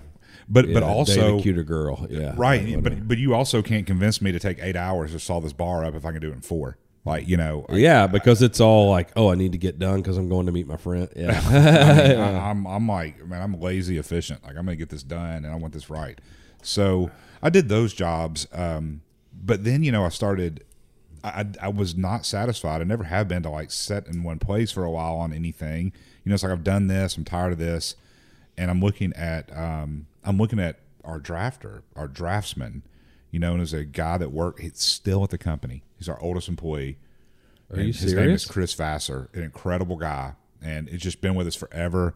You know, but he and Dad draft board, you know, on an angle, you know, sliding. I, I'm serious. I man. This- remember seeing Doug Olson at Knight's Armament. That's what he used. You know, he's 1997. school. You know, like I mean, it's kind of unacceptable already at this time, but that's how we were working. You know, paper, electronic erasers, where you, you can erase a line, like move geometry. You know, so you could break all kinds of geometric rules. So I was like, guys, we need a computer. Like we need a computer. with all these things on. And uh, so I bought the first computer, and I mean, I remember, man, it was like forty five hundred dollars for this workstation. It was unheard of. And my dad let me do this. So my, you know, my dad, um, he challenges me on on anything I've ever wanted to do, vigorously sometimes. And it takes a long time to convince him, but but inevitably, he lets me do what I need to do. And and you know he's ah, you know I, I think most of them worked out, but I got to buy I mean, this I think that's great. I mean, he probably could have benefited from that too, as smart as your dad is, like being challenged by someone else, an exterior force other than just like finances or whatever. Oh, yeah. You know, someone that he respected and admired, like you with your father. If he had had that, yeah. probably would have been better for him. It's great, Well. I'm, I'm so thankful he let me do this, and I think everybody is. Like, I bought the first computer and a seat of pro engineer. You know, so I was a pro engineer. Like that, that was like four or five. So it was like a forty five hundred dollar computer and a four thousand dollar copy of this license for pro engineer. I mean, it doesn't seem like much money now because I think typically we deal in millions. But talking back then, like a lot of times, I mean, I imagine it was with Barrett because it was with me at the time. Like every thousand dollars counts. Oh, and you talked to 1998 Ronnie Barrett about spending eight to nine thousand dollars on a box with lights on it. You know, it's not it's not like a thing that like well that that thing makes parts. No, Well- it's like a computer. Like what? Well, with that You said, know? for people who, who are listening or watching, we just had a break, and your dad called you, and, and he's questioning you about his yard guy or something. if yeah. he if he's ripping him off. Yeah. so, I mean, that's just that generation. Our parents, man, they just they were poor. Yeah. Yeah, Yeah, and, and- and, and and been through some tough things, and those things Yeah. shape you, and they shape your decision making. Yeah. So I bought that first workstation and put Pro Engineer on it, and uh, Dad and I sat in the same office that was smaller smaller than this room. His desk was like on this side, about like this, looking over there. Then my desk would have been over there, and he could see my screen. You know, so I sat in a corner in a corner desk, files laid out. You know, gun parts all over it. I had my I had some digital calipers. You know, and we sat there, and I drew this thing called the Model 98. I modeled this up. Um, at the time, it was during the Clinton era. It was during Yeah. the Clinton crime bill.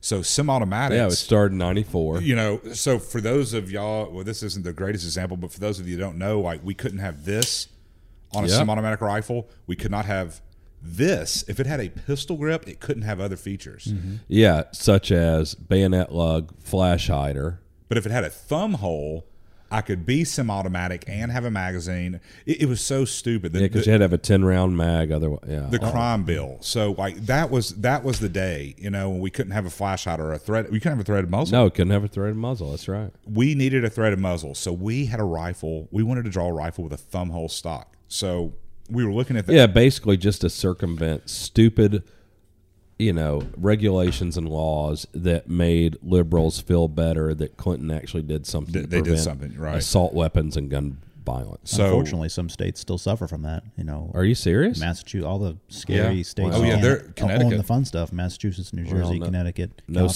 surprise with those idiot states. Yeah. legislation hampers creativity and innovation. But you know, long story there. So I started drawing this rifle, and we were looking at the accuracy. But it's cool to say. I mean, that's why it had a thumb hole stock. Yeah, it's one of the things that kind of drove it. You know, just it's the same thing that started many other features we see on rifles now. It's like, why would you do that? Because Well, yeah. Well, the, the crime bill, for those who don't know, it was 94 to 2004, and Bush let it sunset. So you're right in the middle of it. right in the center of it. This is when we were paying $115 for a Glock 19 magazine that you found in a Oh. I forgot. Because, okay, so for those You couldn't have a 10 round over 10 round magazine. Yeah. So magazines weren't illegal, but they couldn't produce or gun companies couldn't sell magazines over 10 rounds. But what was out there was okay. So for 10 years, like if you wanted a high cap mag for your Glock 17, you had to have one, you know, if it was 2003, it had to be a 10 year old magazine. So the mags were $100. I piece. remember getting as high as 115. So if you carried a Glock 19 and you wanted two carry mags, you had like 250 bucks half the cost of the gun. in two magazines, and then you shot your 10 round magazines at the range. Yeah. I- I- Insanity, lunacy, and like you kids, you whippersnappers don't know how good we have it. Like it's the go Oh, right yeah. now, like all these access to these magazines. They so, might, because who wrote that crime bill? Oh, yeah. Oh yeah, yeah. Biden. Yeah. Thank you, Joe Biden. douchebag. Yep. So yeah, I mean, even AR mags, like used aluminum mags, were Yeah. thirty five dollars at gun shows. Yeah. When they're you know used aluminum mag, I don't know before Biden at least Four COVID, bucks. Yeah, four bucks. New ones. Oh, we paid I don't know, or we paid probably eight dollars for brand new ones. amazing. So that that was the day, you know, and we were looking at um you know, at the time, so the company I come to the company, we are a 50 caliber rifle company. We make two product lines, the 82 platform, which is the semi-automatic recoil operated 50, Yes. and this other rifle called the Model 95, which is a bolt action Magazine fed, magazine fed bullpup. bullpup, Yep. based on the same architecture and kind We'll of put, design. we'll put it up, Thomas. It's it's cool. It, it is cool, and it's like you know Can't imagine what that thing costs to make. that's a oh it's it's awful. That's a whole nother side. Do you guys make it right now? We make it. We have record orders for it. This I year. should order one. It's like crap. I uh, we got to make more of these things. But I mean, they they are hand massaged into what they are. But it it's based on the same kind of sheet metal construction as the 82 series.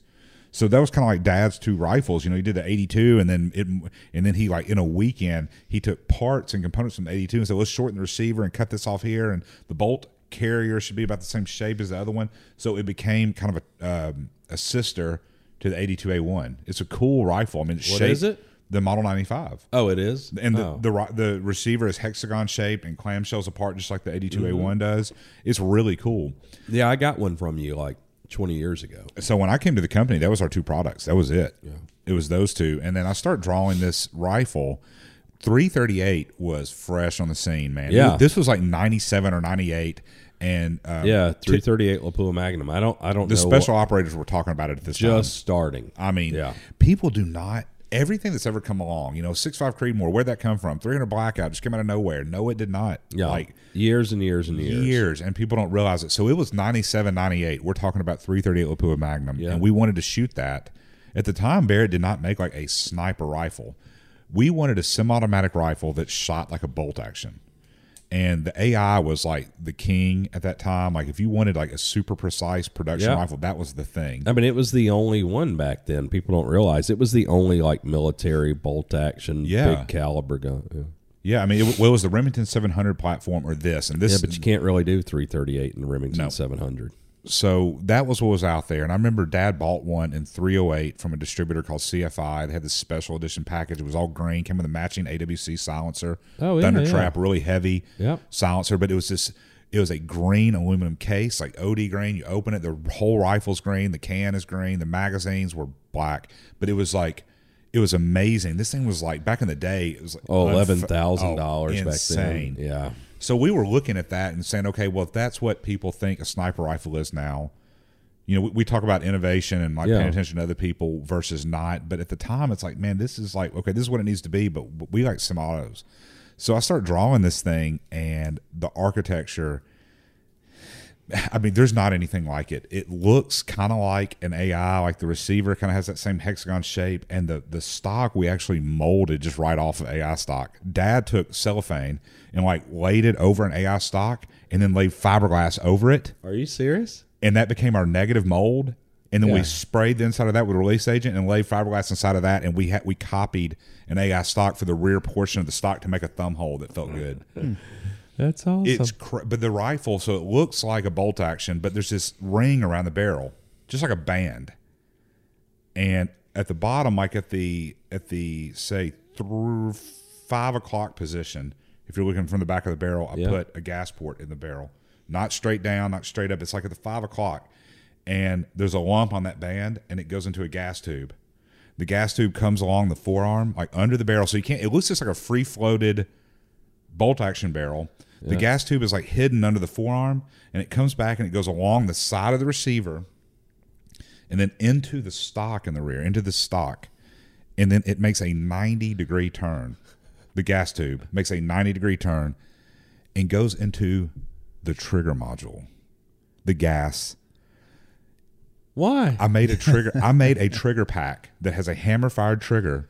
This is it's a cool rifle. I've never seen anything like it. And you got I'm starting to think there's a reason why. on the back of the trigger module, there's a tappet, like an M1 carbine, a contained piston. Yeah. So this gas tube comes off the barrel along the side of the receiver, makes a 90 degree turn, goes into the trigger module where there is a sealed gas system. Yeah. Let's not get that hot. You know, it doesn't matter at this rate of fire. It's a 10 round magazine. Oh, the bolt carrier in this rifle extends back here, and then the bolt carrier has an L in it that hangs down behind the trigger module and creates an abutment for the tappet to hit on. So this thing looks like an AI, but it boom, boom, boom, boom. It semi-auto cycles. That's well. what happened? we made that and like we got the prototype built we actually preemptively bought inject we, we had um investment cast molds it's a wild rifle it has so many neat design exercise. I want to show it to you someday. Like i did some stuff with the charging handle which no one had done before to make it a non-reciprocating char- non-reciprocating charging handle that then can become a forward assist also. I think it's very clever. Well, why didn't you guys make it? so it's 98 uh, we were designing this you know assault rifle or this semi-automatic rifle that was compliant to the assault weapons ban. And then our lady who was like the head of sales mary scott smith came to us and said you know she was like showing us the shotgun news. Like hey look there's all these these single shot bolt action rifles coming out that are like 2000 bucks and like people are buying them like they had people had bolt action 50 cal uppers that you could snap on an ar oh, lower Oh yeah, I remember that. and there was these other guys. She's like, we're like, like she's like, I'm afraid of We're the 50 caliber. We're the 50 cal people. So wait, we shelved that thing for a second. It's like, okay, model 99. So that was model 98. That's a Yeah. functioning rifle. Two of my guys uh, that, that work, one of them still works at the company. They were in assembly. They started taking that functioning rifle to uh, long range shooting competitions that were like kind of early PSR, like before Yeah. PSR was a precision rifle series, PRS was the thing. They were going to these competitions that were around our region and taking this semi-automatic prototype. People were like, "What?" You know, like like what is this thing? Yeah. and it's on it's on Wikipedia. It's in a video game. You would think that there's people think it's in production. We made there's one in the world. It's it works and it's accurate. It's weird, man. It's a weird thing. It's a totally different way to look at it. So we had to back burner that for the Model 99. Yeah. So what problems were you trying to solve with the 98, having the gas tube go under the barrel, along Yeah. the side of the Well, receiver? he had into the 99 problems, but 98 ain't one. Was That's it right. just trying to do something new, or what were you? You know, so the objective was a true precision sniper rifle that was semi-automatic, right?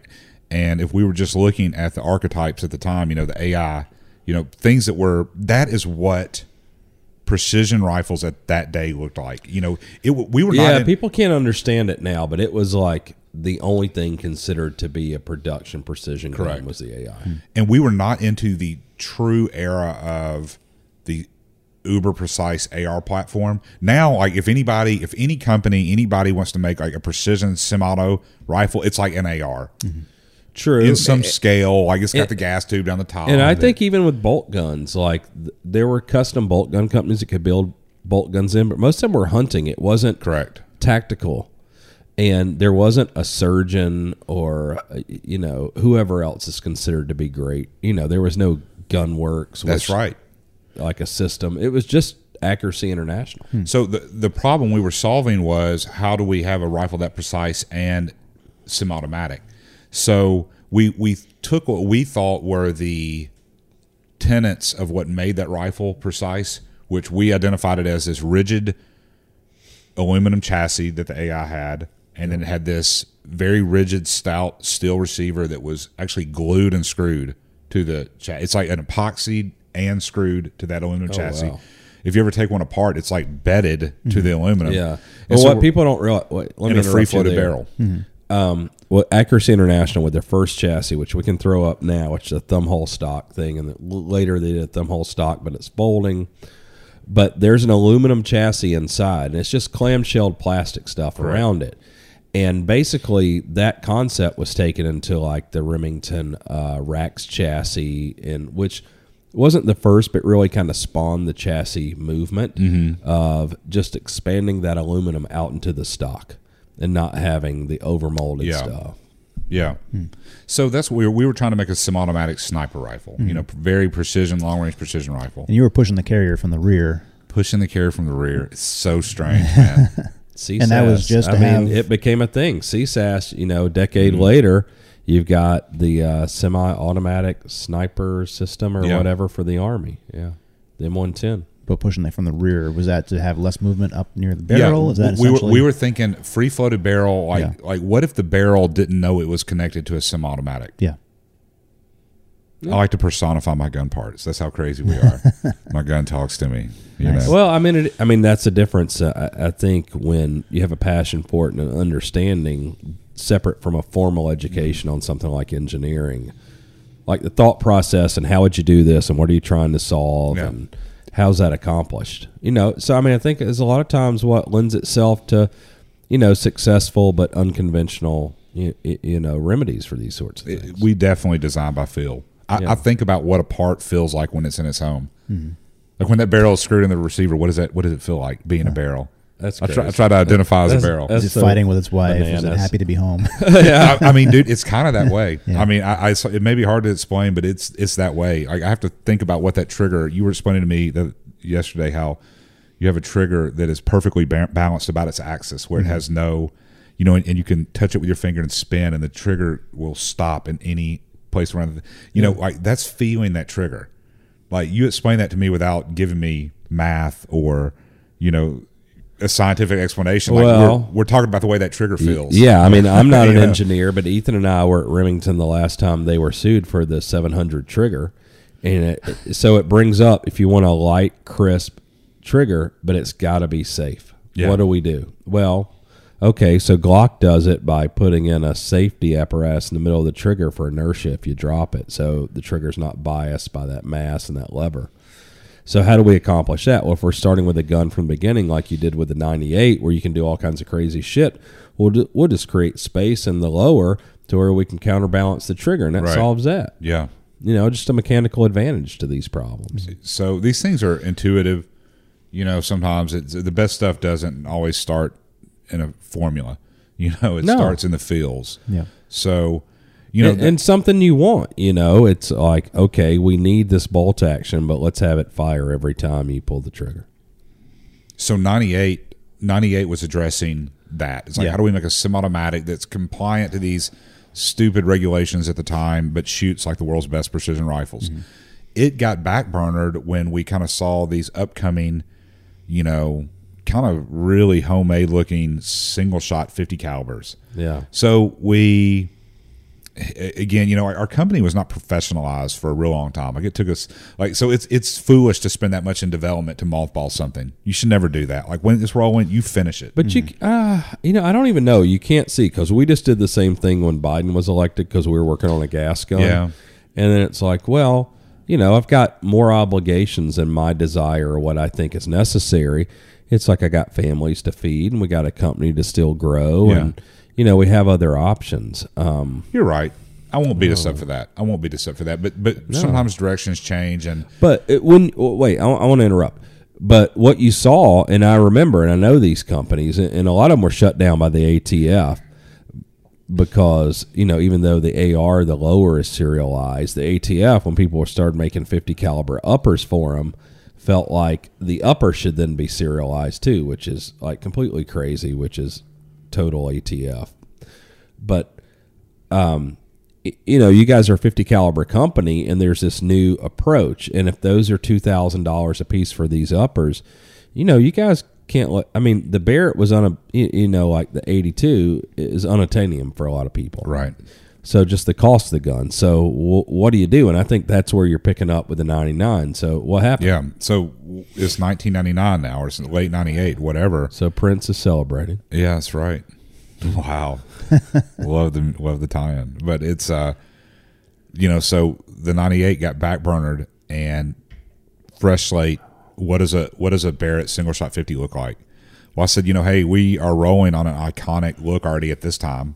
You know, it, already by '99, it's like, hey, man, a Barrett is is recognizable from 100 yards away. It's this hexagon shape. It's this basic shape of the receiver.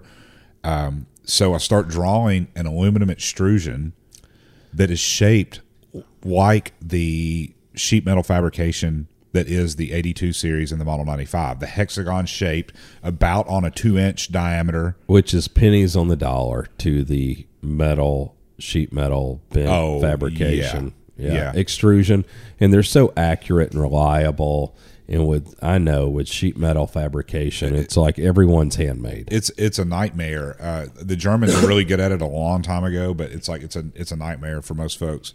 So, and I got to say, the 99 for this reason is um, it's a significant Barrett rifle design because it was it was the, a change of our basic design architecture. and i dare to say the most accurate barrett 50 cal you guys have ever Oh, it- made it is like that's not even hard to say. It is, and you know, then later became the 416, and but this rifle, I drew it as an extrusion uh, that that mimicked the aesthetics of the other 50 cal the established. So you know, I think there's a good marketing reason to do that. You know, we're drawing off the equity of this seven thousand dollar rifle, whatever it was at the time. So now you can own you can own a Barrett. It looks undoubtedly like a Barrett, Yeah. but it was like you know thirty seven hundred dollars. Well, for me is is well, I'm going to arrogantly say one of your peers. Brilliant move. Thank you, thank you. The extrusion, making something that's affordable, less labor, better overall, like predictable quality tolerances, everything. and it, it became you know and this is a little in, And insight wa- was it that much? Thirty seven hundred at the time. I, it was something it was sub four thousand dollars which oh, really? was I, still I thought it was like far less than that. but I maybe it was. It was still significantly more than some of these snap on I thought it was like two thousand or twenty five hundred. I thought it maybe was it cheap. was. We we intentionally wanted it to be more than the other guys but better quality. So you know we didn't want to be right in there with them you know it needed to be premium. And um you know part of this is a function of what was available technology at the time Yeah, know, which I talk about all the time. Which I was talking to you last night. While like as a company, we're doing a new bolt carrier design and everything, and we're talking about Stoner didn't get it wrong. Stoner just had the alloys and processes that he had in the 1950s. yeah You know, and now here we are 70 years later. How can we take advantage of modern materials, alloys, processes, and manufacturing to make a component that's better without grinding, honing, hard chroming, Man, all the stuff. It is so weird. Stoner's design here from the 50s is actually very well suited to our modern manufacturing techniques. Like it only got better. he was ahead of his time. After this, he made a stamped rifle, mm-hmm. Yeah, the AR eighteen. the AR-18 and the 63 system. So, Yeah, you and know, the eighteen, like we we think about, I've got one here, and it's like the receivers are stamped, but the hammer is stamped, the selector is stamped, Yeah. the disconnector is stamped, and he did every that- part is stamped. He did that for manufacturability in places of the world where some of these techniques weren't even available in the 50s and 60s. Yeah, but they he did, understand because he did stamping. forging and he understood that from aircraft stuff.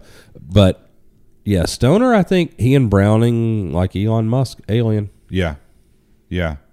So in, in 99, you know, now fast forward from 82 to 99, like people, CNC machines are becoming more approachable to people. Yeah. Like now people in their garage businesses actually have some form of a CNC at some level. Yeah, you can get a mm-hmm. Haas machine for under ten Well, grand. the education is a lot more available too. A lot more schools are now doing the, you know, automated machining instead of the old school. I think Model 99, it did not take me long. I, th- I might have done the Model 99 on Pro Engineer, but I might have already ditched Pro Engineer for SolidWorks. Game changer. Yeah, The 3D parametric modeling kernel, like that, that we all use. Like it's, so we started 3D modeling, and we were in Pro E as, as well, but SolidWorks was an absolute game changer. I So for those people who don't understand, like um, uh, all the 3D drafting from uh, what's it called?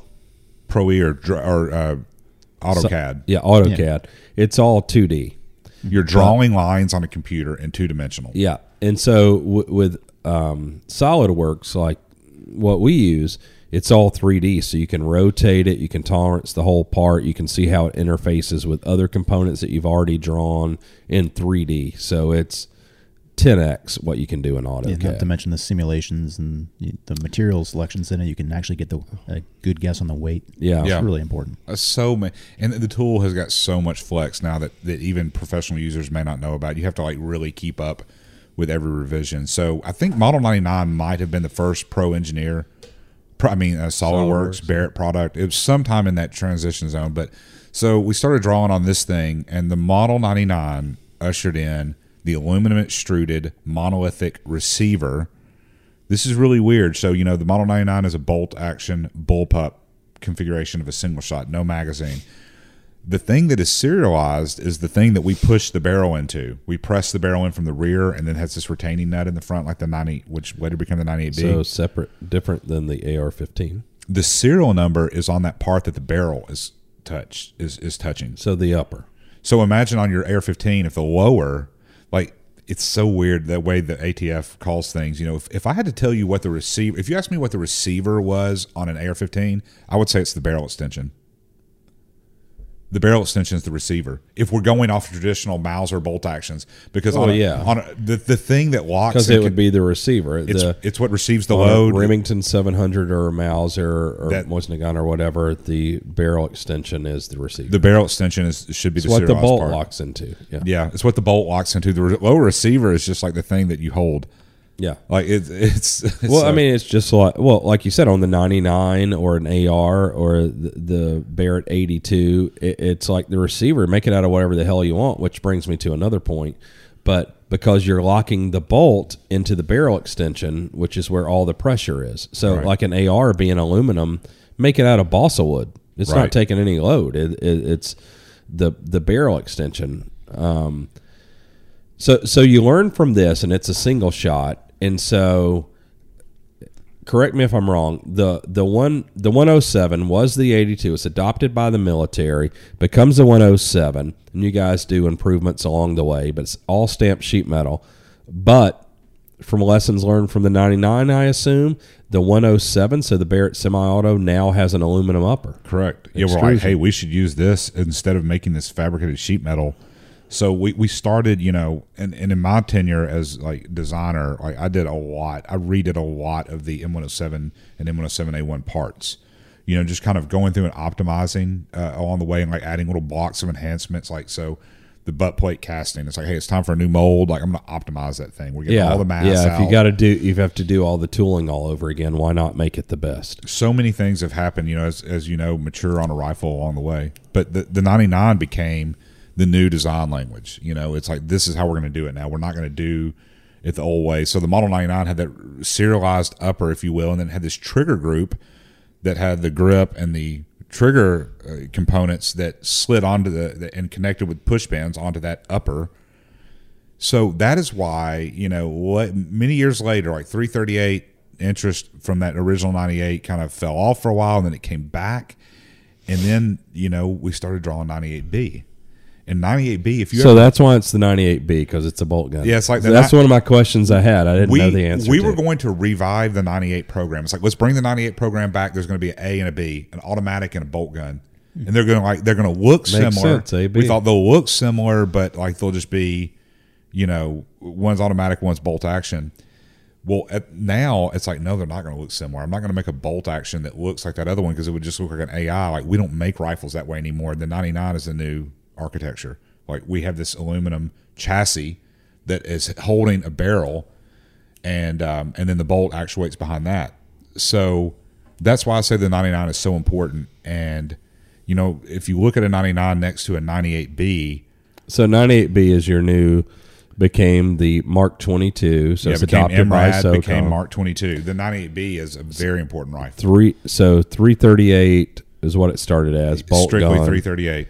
So you did so- a tube gun. So light and like Yeah, the slender. the gun different. Uh, so at the time I was working on, uh, well, I guess later, but at the time the 98B became a, a contender for military programs. I, at Remington purchased my company, and we were working on the MSR rifle, which is a titanium receiver. It's a 700, but different because you lock into the barrel extension like the Barrett or an AR, which is different than 700s.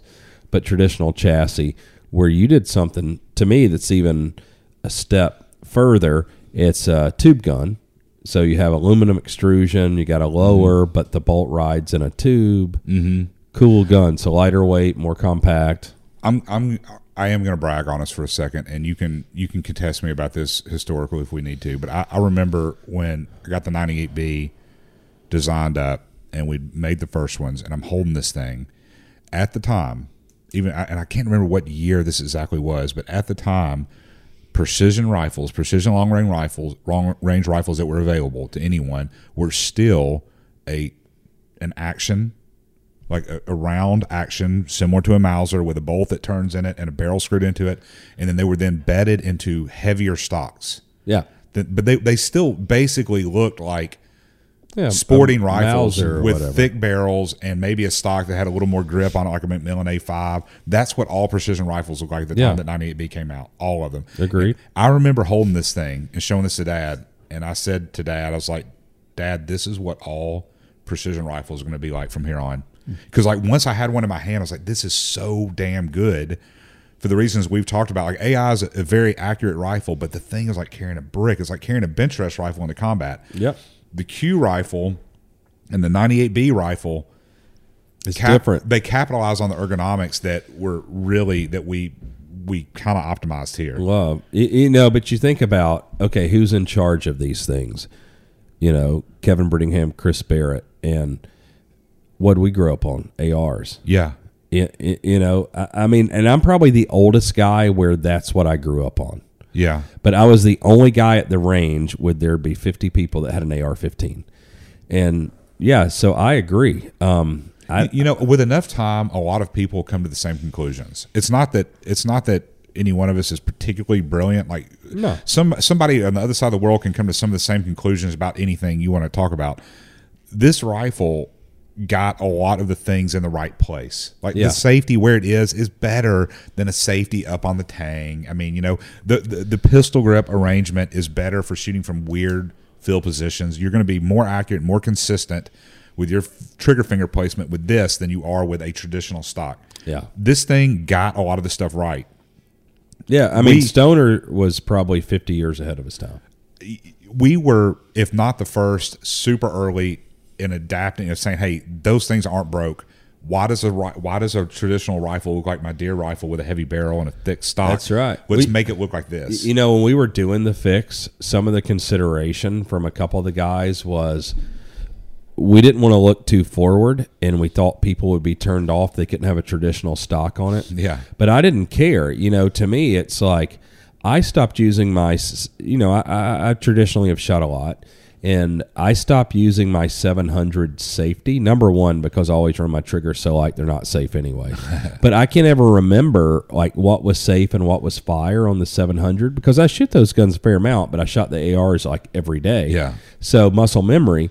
And I'm like, I don't know. So I just put the bolt in the first position and the gun's safe. I don't ever even engage the safety. And when I want to shoot, I close it and I shoot. Um, but when we did the fix in March of 2016, when I started Q, we're all in the room and I'm writing on the whiteboard what our first project is. And we're it's one hour. We're all agreeing on it. Like in the top three, I don't know what all the things were, but the fix had to have AR ergonomics. yes, that was a thing. It is absolutely a thing, and I, I've so that's why I say you know the 98B was very important to our company, and the 99 was very important to our company, and I don't think the 99 doesn't get that respect because it's a I I don't think we see it in the same class, but I gotta say it's what set the tone. I mean, if you say it's a single shot, like who gives a shit to some degree, Right. But then, okay, it caused the 98B, and now to, to be the way it is. now it's SOCOM sniper rifle, like, and then even maybe even more importantly, the 107 to be able to improve that gun by doing an extrusion on the top and changing that receiver, you know, because I'm sure you like you get better consistency, Yes. better tolerances, you probably reduce weight, like all these things that are important for that weapon system. it it really expanded our kind of design library of like how we're going to do things and there Yeah. are so many things that barrett has done that the public's never seen and not that they're not that they were ever successful any in any way but not because they weren't great they haven't been like we have a huge tinker shop our advanced research group is just like full of stuff that could be companies ah. you know I mean, there's all these gun there's all these weird things on racks you know I mean, just like you and your guys and your dad. I mean, I think at our company, you know, we had 11 employees. We had like six engineers. And we have no shortage of, I think, probably really great ideas, but you know, you got you got to get it to market. yeah And you know, we're we're better at that than we are manufacturing. So a focus for us, and that doesn't mean quality, that just means volume. So a focus for us over the next couple of years is really growing, you know, organically and correctly the manufacturing to better support our idea shop. yeah that's right Yeah. And, and and that's the thing. Like anybody can make an AR-15. Who cares? Barrett, us, Savage, you know, Joe Blow in his garage. You can make a decent AR. Big deal. But to innovate and do things, like you got to have the manufacturing. So that's a focus. someone's got to pay for it, yeah. And you Yeah. know, it's it, so I don't know. It's been such a fun journey, and the, but the 98B, you were asking me about PSR program. Mm-hmm.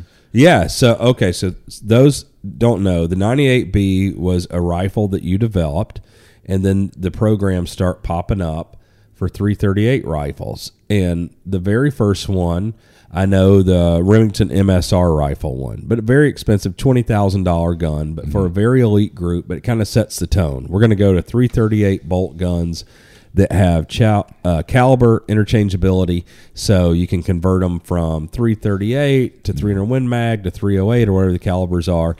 And what I love about working with those groups, it all trickles down. So it goes from these groups to SOCOM, Big Army, you know, and Big Army being everyone that's not special operations, essentially. So SOCOM, so you win a contract. So, so they did the PSR. I think that was canceled or something happened. They start the ASR, and I don't really I, know. I, I think it's worth talking about the PSR for a second without getting, you know, without so, so it was the first SOCOM sniper rifle, precision. precision sniper rifle. Yeah. and uh, you know Barrett it because it caused the MRAD to become a product. So at the time we were the 250 the 350 cals, 82, 95, 99, and then this 98B. Yep. which was a 338 only at the time, but it was already like pretty modular. Like it already had the the the, the It's, it's very different. five second change out trigger group. You know, like the the bolt head. Like we'd already designed the bolt head to be able to change off the the barrel, but didn't have other calibers yet off the bolt body.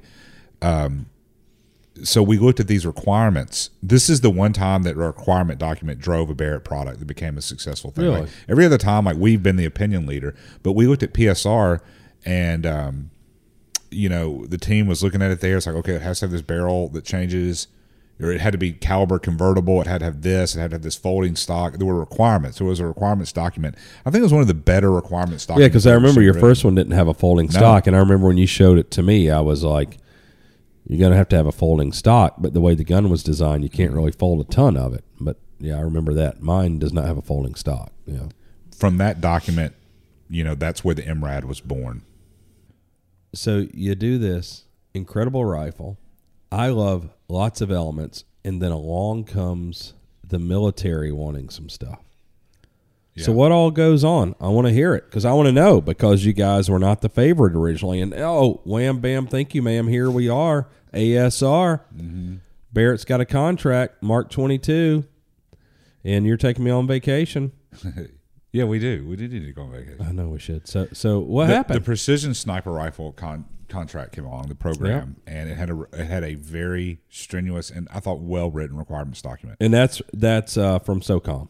Yes, That was that out of Crane, probably. Uh, it was coming from MacDill Air Force Base. I think was where it was being run. Okay. But like you know, all the testing happens at Crane. Yeah. And uh, you know, it was a very well written document. And Barrett took the 98B, our team, and we made it into the MRAD by hitting all the requirements that it needed. Okay, well, let's stop there because I have a 98B. Mm-hmm.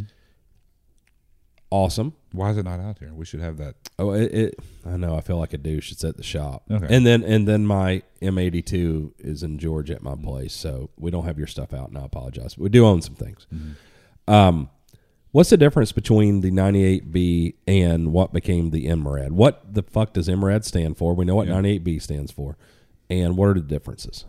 Yeah. So MRAD is. Uh, I don't know what you call that one. Dorky acronym, yeah. Yeah, but but it is. But I think it's kind of clever because MRAD, you know, is the standard unit of measure that everybody that shoots long range now uses. a MOA, a, a yeah, milliradian. a mil, yeah. But you know, we're like, hey, it's multi-role adaptive design. You know, like like us military, you know, military guys, we love acronym, acronyms. I'm not in the military, but you know, we interface with these guys. Everybody loves an acronym. Yeah, I hate them. That's why I give everything names like Honey Yeah. Badger. I can't remember. Well, MRAD is it's worked out pretty well for us. Like, Well, kinda- Rad's cool. Yeah, rad is cool, mm. and it's MRAD, like so. It, so it's a multi-role adaptive design. We actually think it like actually is that too. It's one of the rare cases where I don't think we had to stretch it too far to to be an accurate descriptor of the rifle because it No, does that. multi-role. I, I mean, I get it because I, I assume from the 98B you went to the MRAD. Now you, you have conversions from 338, Right. 300 Win Mag. May, I don't know what else, but 762 NATO. It's like it's in probably ten different calibers now. I mean, it's just No shit. Yeah, I mean, we we have got. You know, there's 260 Remington barrels out there. There's 6.5 Creedmoor, 6.5. 308, 300 Win Mag, 300 Norma Mag, 338. oh, you Mag. can do Norma Mag. The ASRs Oh yeah, are Norma Mag. because it's it's a Lapua Mag. What am I thinking? There's 300 PRC. yeah. There's uh, Those are all great. Car- I mean, those four cartridges. Oh my Yeah. god, I love 300 Norma. My favorite. Well, that's actually. apparently so did SOCOM because that's what Is that what they're doing is. now? Yeah. Oh, it's my favorite. So that PSR contract drove the rifle to need a folding stock and the rapid caliber change. And I we, told you about that folding stock. you man. told me, man. You told me you're the harbinger. But we we we hit all the boxes. Like we checked all the boxes on, you know, the coding, the like all the performance requirements, and we really poured ourselves into that program. And that was like seven or eight years ago. yeah. PSR. Yeah, I remember talking to you through that. Well, what happened with PSR? So PSR was a program, and it like went away or died, and then ASR they just rename it and it comes back. What happened? It didn't exactly go away, and you know, without yeah. So what happened? it didn't really go away. It's uh you know, Barrett, we submitted rifles. It was one of the most heartbreaking things for our company ever because the team worked so hard. We had I mean, I I personally was in the room loading 12 or 1300 rounds of ammunition. Like we loaded the ammunition for the program. We had to submit ammo with it. and we couldn't get the spec ammo we wanted with the variances we wanted. The, the Yeah, the SD SDs. is the standard deviation of had- muzzle velocity. I have like electric line balancers in the R and D shop. All right. Well, so I'm not Like feeling bad ammo. for you. So let's. So Well, the rifles all got to Crane on time, and uh, it was reported back to us that our technical submission, like the paperwork, did not arrive through their servers on time. It got there 30 minutes late. So our rifles did not get evaluated. People, I, I mean, I remember that day walking into the conference mean- room. People cried. We did everything we can. We, we protested. People cried. oh, I remember this. I remember you It, telling me it was given this. to Remington.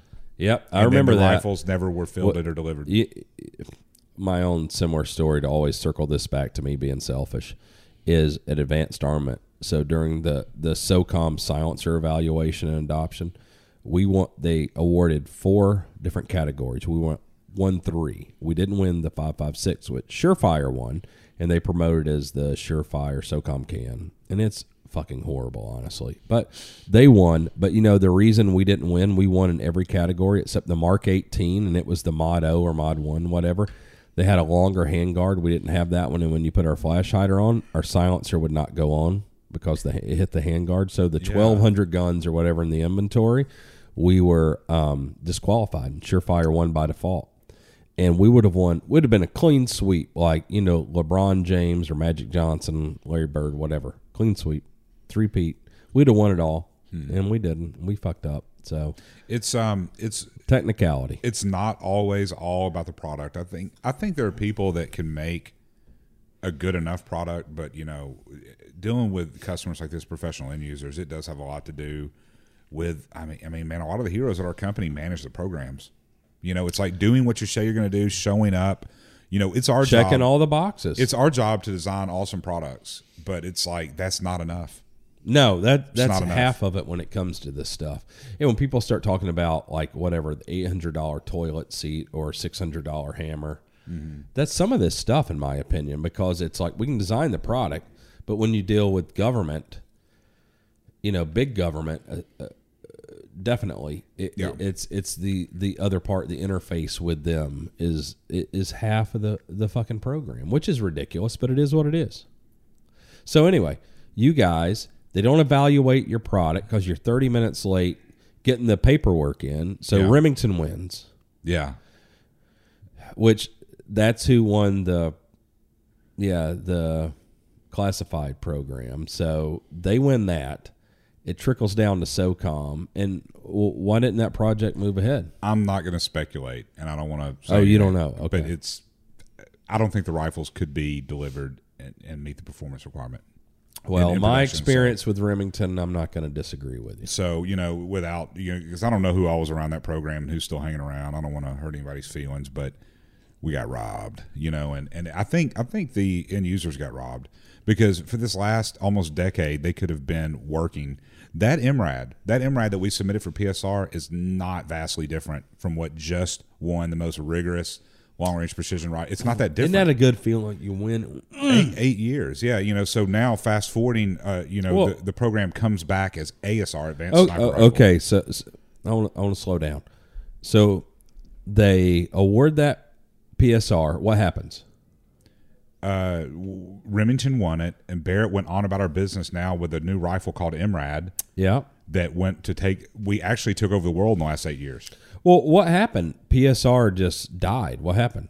Uh, I, I don't really know, you know, but those things do happen. Okay, so Funding goes away. Oh, you that- know. that's true. Where's the money coming from? It's always a thing to watch. Or like you're saying earlier, change of hands because somebody's not in that position anymore. Right, and priorities Yeah. change too. It's Yeah, like, hey, you know, wheel. we need this now. You know, dur- since then, you know, combat the handgun, modular Yeah. handgun happened. Uh, other things, you know, other little programs Well- have come and gone. Well, well, I didn't realize that was quite the time difference. So PSR to ASR, which you win, what's the time difference? It, I think it's seven or eight years. Are you serious? Yeah, dude. I thought it was like two years. You're you're getting old. Uh, well, I, you know, We're one- getting so old. once I was, I'll throw me in there too, but you're so much older than me. I it's am. terrible. but So, one- oh, the microphones. once I left Remington, though, I just didn't pay attention that much anymore. Right. Um, so seven, yeah, I mean, at my age, you're right. Seven years is You know, the silver lining for us though, we got done with that. We we were we felt beat. We felt like we hit the mat, but it's like, hey, you know, on the bright side, we have this awesome product now that we did in record speed and it's been through all this testing because we you you can damn sure be you know you can be sure that we did not send anything that we didn't already test like it went through all Yeah. of the environmentals and everything we have an awesome product so we went on now you know norway uh, australia So you're winning these in the meantime. Everywhere like everywhere like we're displacing Yeah, the- and guys. is a good feeling. Like when when you get sucker punch, and then you can you know turn around and start whipping some ass. Good feeling. so, So we, we ASR happens. What, what? How long was ASR? You know, it took it took oh, oh, oh, years. Also, it took years, and so people, uh, you know, friends of mine that are kind of on the outside of the industry, when this started hitting the news, like when it started getting out there on.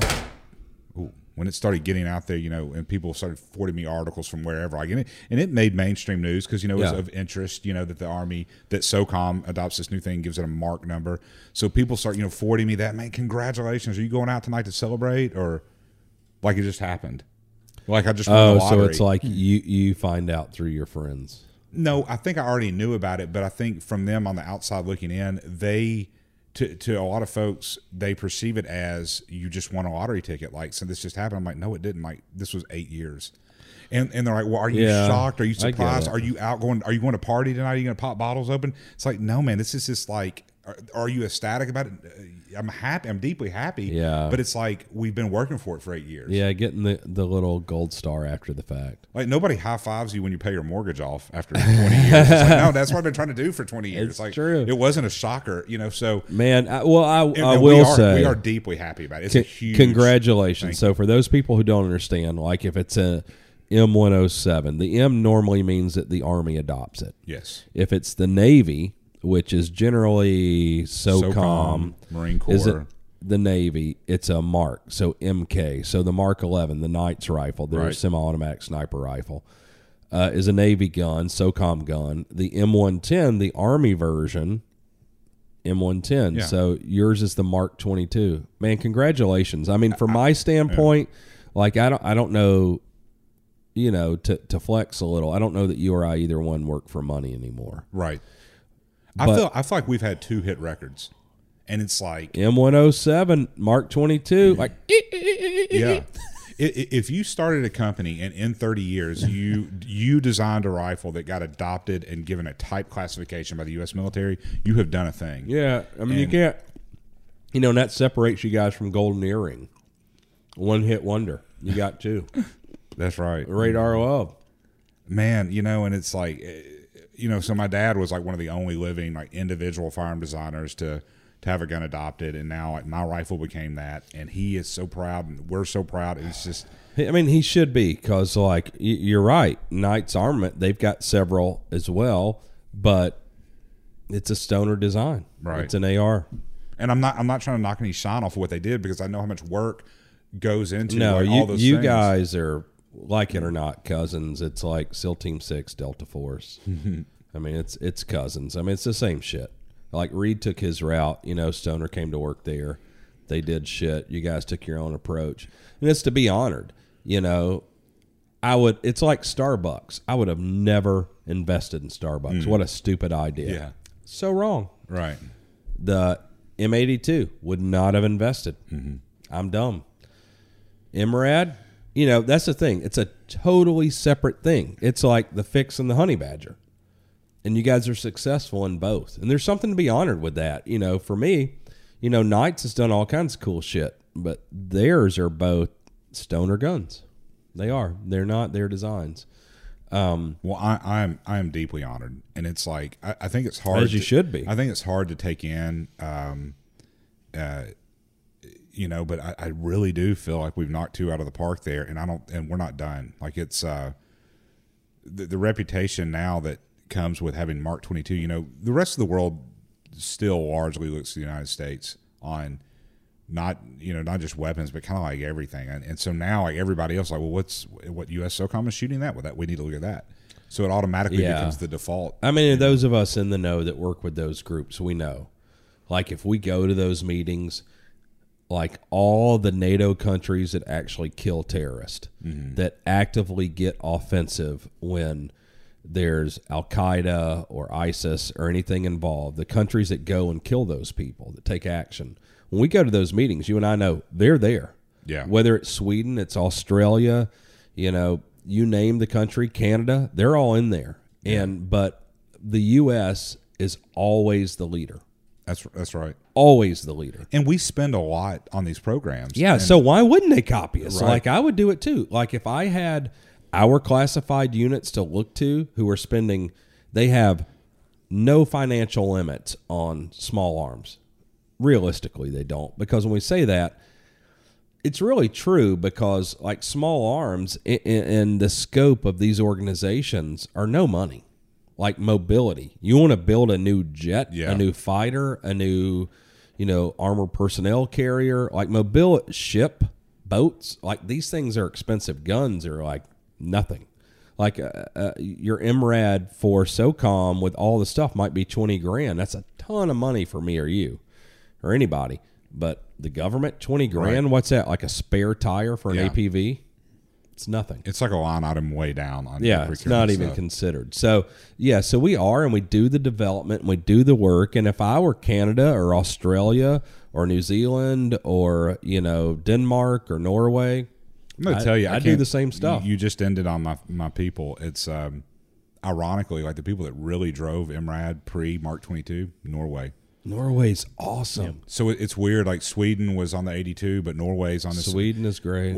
So, you know, all of our customers uh, are hard on us, and every one of them helped us build the rifle. It's so awesome. Israel, you know, Norway. It's but uh, you know going you, you need to take the credit it's cool for them that's their job and but you know the difference is having leadership at the company driving the product that knows the stuff to listen to and the stuff to ignore Hmm. to me because I, i've heard it all Yeah, and some of this stuff you're like oh my god that's brilliant i would not have thought of that most of the stuff you're like mm, Yeah. yeah that's not going to make sense for us so you got to have somebody to make that decision I, and I I'm, I don't say that in the sense that they like designed the rifles, but they broke them. They helped us break them. yeah You know, like this doesn't work. like okay, let, let's let's address it. You know, Y- y- you know we what still have to be the opinion leader. You have to have the guts. You got to have the balls to say this is. Uh, show me your requirement, what you're trying to do. Let me hand you the tool. yeah Don't define the tool for us. Let, let us get the tool because for you. because you know I mean those organizations are, are made up of very alpha males, which I mean that's an overused term. if you put the get it. three of us in a room, and said we're going to pick a rifle, we're going to take hunting in Africa, we would fight about it for three days. Mm-hmm. Imagine like a thousand stakeholding professional end users trying to decide on one rifle, or even ten, a the, 10. the ten best in the world, they don't agree, But they're- and they're- they will fight to the death. they're it. representing their guys. Yeah. Like, so each one, of, and when you talk about big army, Oh, big army. The the problem with big army, I mean, it's way more vast, but you also have guys that don't have the experience. Mm-hmm. Like it's cool. Like the army's awesome. They've done lots of great stuff for us. But when we start talking about the special operations Yeah. groups of the army, when we talk about the people that we trust to go in and actually kill terrorists and really risk their lives every day, multiple times a day, taking action, taking offensive actions in combat. Like you got to listen to them but some of them are still squirrely as shit. Like just their bias. You know like they really love this little particular thing and we can do that but you can't make it the focus of the gun. Um yeah so i think you know with like your position or mine the idea is to understand this and we make the decision what's important mm-hmm. you know, for, for the company or for these guys. It might work for this guy, but if we're thinking about SOCOM, so now, you know, we're a thousand times bigger with SOCOM. Then you go to the big army, you're a thousand times bigger than that.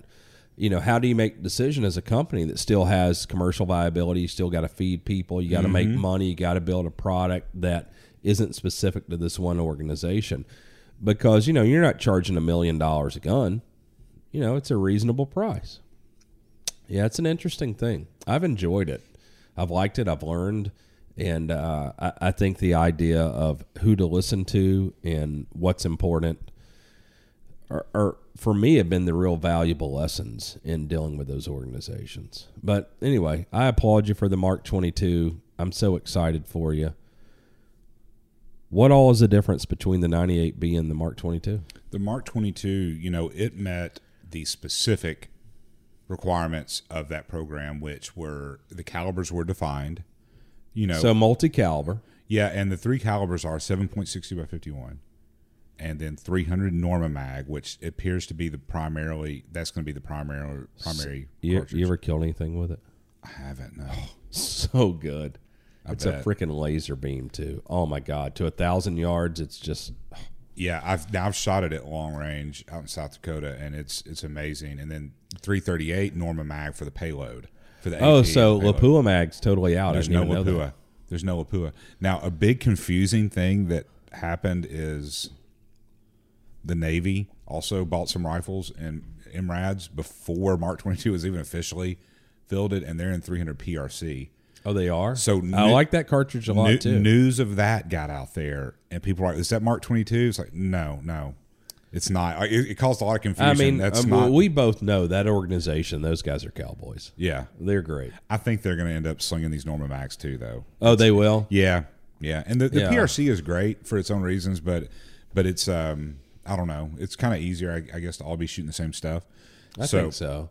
But yeah, I, I love 300 PRC. I like too. 6.5 PRC, and I like Hornady loading ammo. So I think they do all the 300 man, PRC. Hornady, what What a great company! what I a great them. company, and like what they they what they have done for a commitment to long range precision cartridges and shooting, and the ability to be able to like forget about your reloading equipment and just like send me a case of six five Creedmoor. Yeah, know, like, y- y- I'm done y- with You know, it's you know amazing. that's when I stopped reloading ammo. Me too. Is when 6.5 came out, and I used to se- I used to load seven oh eight. Like I, I was like all into that, and I mean it's that's a redneck cartridge. Yeah, boy. But it's like, Well, you know, for me, I was loading 260. yeah, and uh, that's what I was into. But then when Hornady started doing six five, because I mean, realistically, there are people who can shoot far better than me. Um, but a five shot group, if I'm half inch, like that's pretty much where where I rest. But I think that car, if we're being real, real, real, the uh, buying a case of Hornady with the 140 BTHP or whatever bullet they're putting in the AMAX Yeah. bullet, I mean, it's kind of it's five shot, one MOA ammo, and a lot of rifles, and that's good. I mean, people talk Well, about quarter, half MOA, Oh, but it's that's like, come crazy. on, dude. Any production gun in 308, let's say, if you got a gun, any configuration that is under one MOA, Mm-hmm. don't fuck with it. right? It's legit. And people talking all that shit about quarter MOA, you got to load your own ammo, do all these things. Like, I ain't got time for that. But 6.5, the 140 ELDs, ELD, yeah, yeah, half inch all day long. And I know from my own experience of lo- hand loading 260, that's pretty much with my patience level where I max out. yeah. So if I got something where I can shoot five shot, not three shot, because that's bullshit, five shot groups of half MOA, I'm golden. Like I'm not loading ammo, and it's honestly where I stopped loading ammo. And Hornady, God bless them, they generally sponsor me my hunting, and they provide me with ammo, and it shoots all of it half MOA. Yeah. So I'm like, I would never load ammo again, No. and it's effective. Like it's inside 300, just about as effective as 308, and beyond that, it's better and low recoil. Why would I shoot anything else? Agreed. All right, all right. So, so when did this uh, Mark 22 happen? When were you awarded? Uh, I mean, it was it was in the year 2020. Oh, it was. So it just happened. It was yes. I thought it was like 2018. No, no, I'm- no, no. I'm Why? a little bit out of the loop. Uh, you know, it depends on what you call official, official. But I didn't want to say anything till we were fully pregnant. You know, like till it was done. You know, till we've de- Hmm. we've delivered rifles now. People drop information too soon. You know, I, I don't know. I, I'm very guilty of that. So whatever. guilty. Whatever. You got to build the hype. I'm a hype machine. those those I'm rifles I'm a are little- yeah. Oh, Okay. what? those rifles are in inventory now. Well, I need I need one of those. I'm a, I'm gonna work a trade with you. All right. I want one to go with my other ones. Man, well, as a friend, I'm incredibly proud of you. Thank you. As as a, a a peer in the industry, and I'm going to promote myself to that. Um, you, you know, like what a fucking honor, man. I, I'm so happy for you guys, and you, you know, you, your dad, your family, the employees of Barrett. What a badass thing. So I mean, that's awesome. Like Barrett, a great American company, and you guys come up with your own design, and uh, you know, you deliver. that's great, and, and you know it benefits everyone. Um, Thank you. man, I, I'm happy for you, and I, I hope your grandkids live to you know have airplanes as a result. So, um, man, that's cool. So cool. I don't know where you go from here. I guess I guess the you got to do the third thing. we're gonna man we are uh we're getting hyper focused now Yeah. you know you and i were talking about this the other day and it's uh uh we're getting hyper focused on our professional end users and doing what we do like we're we're, we're successful at doing what we're doing now we're, we're getting really focused as a company on on um long range being the leaders kind of in long range precision Isn't it funny? You know, like a young company, forty years in, we're comfortable with who we are now. It's Yeah. the fucking way it goes. I It mean, it's the way is. in personal life too. Like I realized at, I don't know, forty-two or forty-five. This is who I am. Like I don't give a shit about judgment. I don't care about fitting in. I don't care about having a job with somebody else. Yeah Like I'm okay with who I am, and I think Barrett as a company, you're like in the, you, you know, we're, we're we're like cousins. You know, with my personal life, it's like, yeah, you guys are who you are. You figured it out. And you Yeah. no apologies, and you do your own thing. Well, man, I'm looking forward to the follow up. You know and somebody did somebody ask us about a field craft? Yeah, so somebody. Just Oh, okay, yeah, okay. God damn it, you guys jumping ahead. I've got a list. I Hey. took notes. I took the time. I didn't just go to Instagram. I devoted a day to this. Oh, I did it in half the time. So Oh, you're uh, one question, fucking superstar over there. All right. So Mike- somebody asked you about field craft. So, Yeah. okay, give me 30 seconds. All right. So it is. So as Chris Barrett becomes in charge of Barrett, and I saw something I don't know five or ten years ago, as Barrett diversifies, similar to a Beretta, we'll say in, in its infancy you started looking at Italian shotguns. Mm-hmm. You started looking at bolt actions, expanding the line beyond military, mm-hmm. commercial market, different things. yeah And I love the story you pitched to me, but you also have a great voice and you're a great storyteller. Um, so partnering with an Italian shotgun company to do over and unders, which what was the name of that? it was barrett sovereign it was the sovereign line of Sovereign. Okay. Yeah.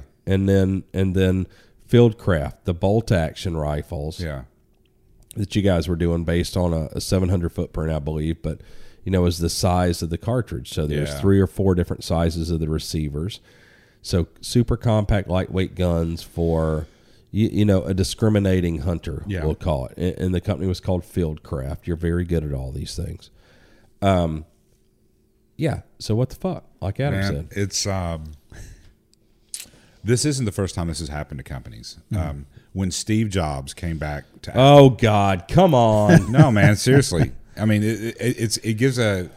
I have to justify why we do what we do, why things have been done. You know, when Steve Jobs came back to Apple, they had all these products, and the company wasn't doing well, and he pared it down to like two laptops and two desktop computers, and then the company became what it is now. chocolate and vanilla. You know, it's just like we got to get back to what we're doing, and that's that's um, it's called Roots, Oprah. yeah, it's roots. Got back to them roots. So the shotgun thing was, uh, I mean, it's embarrassing to me now, but it, Why it is was, it embarrassing? I think it's cool. Like, why would anyone be embarrassed by? Oh, let's okay, that. but that's terrible. I shouldn't say that. yeah. It- well, wait, wait, wait. Number one, as your friend, fuck you. If you're embarrassed for swinging the bat yeah, yeah, and hitting a foul ball Yeah. that could have been a home run, like who are you listening to? Have I mocked you? You know what? A bunch of anonymous little fucking douches on the internet say something about it. Like fuck those guys. Like people who never swing the bat are your biggest critics. mm, true, true. Don't give a shit. And Fieldcraft, awesome. I just went on like the black market, the crack dealer market to buy a Fieldcraft. One of my best friends, it was his company. Can't even get me one. I have to go buy one from some There's douche. none. Somebody You asked know- me the question because they want one. So Yeah. the, the Fieldcraft I'm actually super proud of, and I am the shotguns too. They were great. It was, but you know, people even asked me at the time like, "Isn't this out of your lane a little bit?" And I was like, "Well, yeah, maybe." But I was Isn't everything out of your lane until you do it? Like, That's shut true. up. I was in the mode of trying to diversify the company in a little bit. Uh, You know, we do blow in political wins. You said that you have made decisions on what's in your product development pipeline based on political wins. Hundred percent. And- hundred percent. You know, I saw this whole segment of the shooting market that's still out there. It's a different set of people. There are a lot of shotgunners. Like there are shotgunners that don't own other guns. Mm-hmm. Yeah. you know, and then guys like me and you don't use a shotgun very often like that, a sporting shotgun. So it's a whole different crowd with a different taste and everything. And I wanted to explore that, and we did. And I think, you know, if I ever had to do that again, I would know a better way to make that work. Um, they're beautiful. They are beautiful guns, and like, Oh, you built some. oh, the, the Italian guns, yeah, they're out there. Oh, I want one of those. That's Of a weird thing to have to. with that either. Well, they're probably you know that's probably the thing that needs to be scoured for Gunbroker now. Like it's they're, they're weird. Like Barrett imagine owning a, a Barrett over under shotgun that's beautiful, made by Fausti in Italy. Uh, yeah, you, you showed me some early on. They're, they're great guns. But now Fieldcraft, different thing. Um, So that was you partnered with a shotgun company in Italy. Right. built some over under shotguns, and I remember you showing me they were beautiful.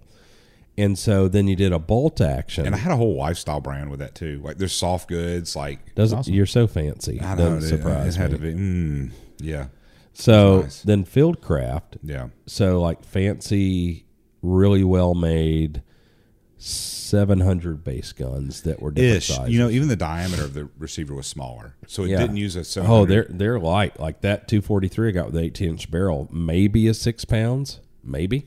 here is um here's the true inside story on that and i don't know if everybody realizes it but that rifle has such that basic size of that rifle has such a story this guy named melvin forbes a custom gunsmith Yeah, in started this- Maine. Ye- No? no Where no, was he? west virginia Oh, yeah, that that's part of the story though. They um, he had this rifle, then he and he called his company Ultralight Arms, and that rifle design it was it was he really optimized the thing and scaled it down and had this carbon fiber stock full length bedded, and it made he made these super super light purist hunting rifles. At some point along the way, Colt picked up that design from him and made the I Colt, remember the Colt bolt. the Colt guns. light I rifle, Forgot the about CLRs. Those were Melvin Forbes derived rifles, and but they put them in a cheaper polymer stock, which is kind of necessary to make a viable. Well, Colt. Pro- yeah. I mean, it, the stock on this thing, hand laid carbon fiber, was so expensive.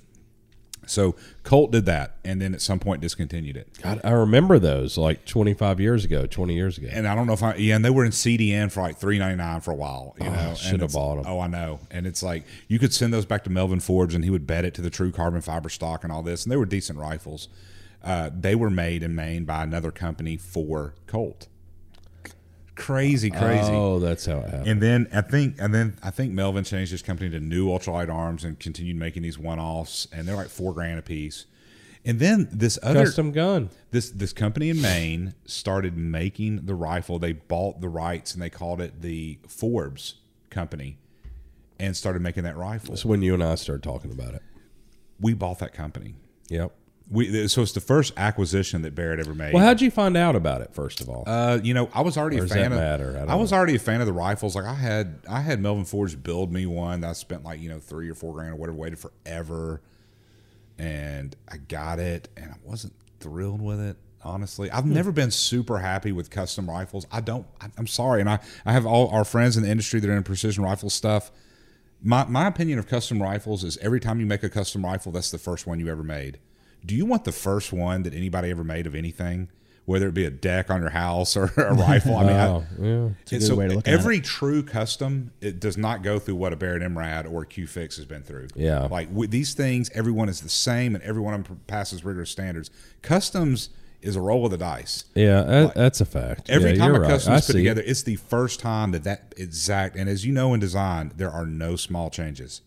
Oh, oh God, Adam can speak to it You, you get me. you get a screw, a fastener from a different supplier, and all of a sudden your gun is broken. It's like what happened? We got Mm-hmm. a we got a screw from a different line in the catalog than the other one. I I don't even know what happened. Like there are no such things in firearms.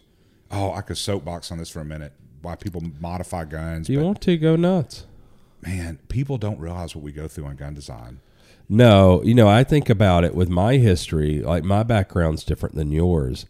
When I started, I did an accessory first. Like my first product it, w- with Advanced Armament was an accessory mounting rail that I designed that went to the original Colt handguard that mounted through the holes, the vent holes in the handguard and mounted a Picatinny rail. My second was a cyclic rate reducer for the M16.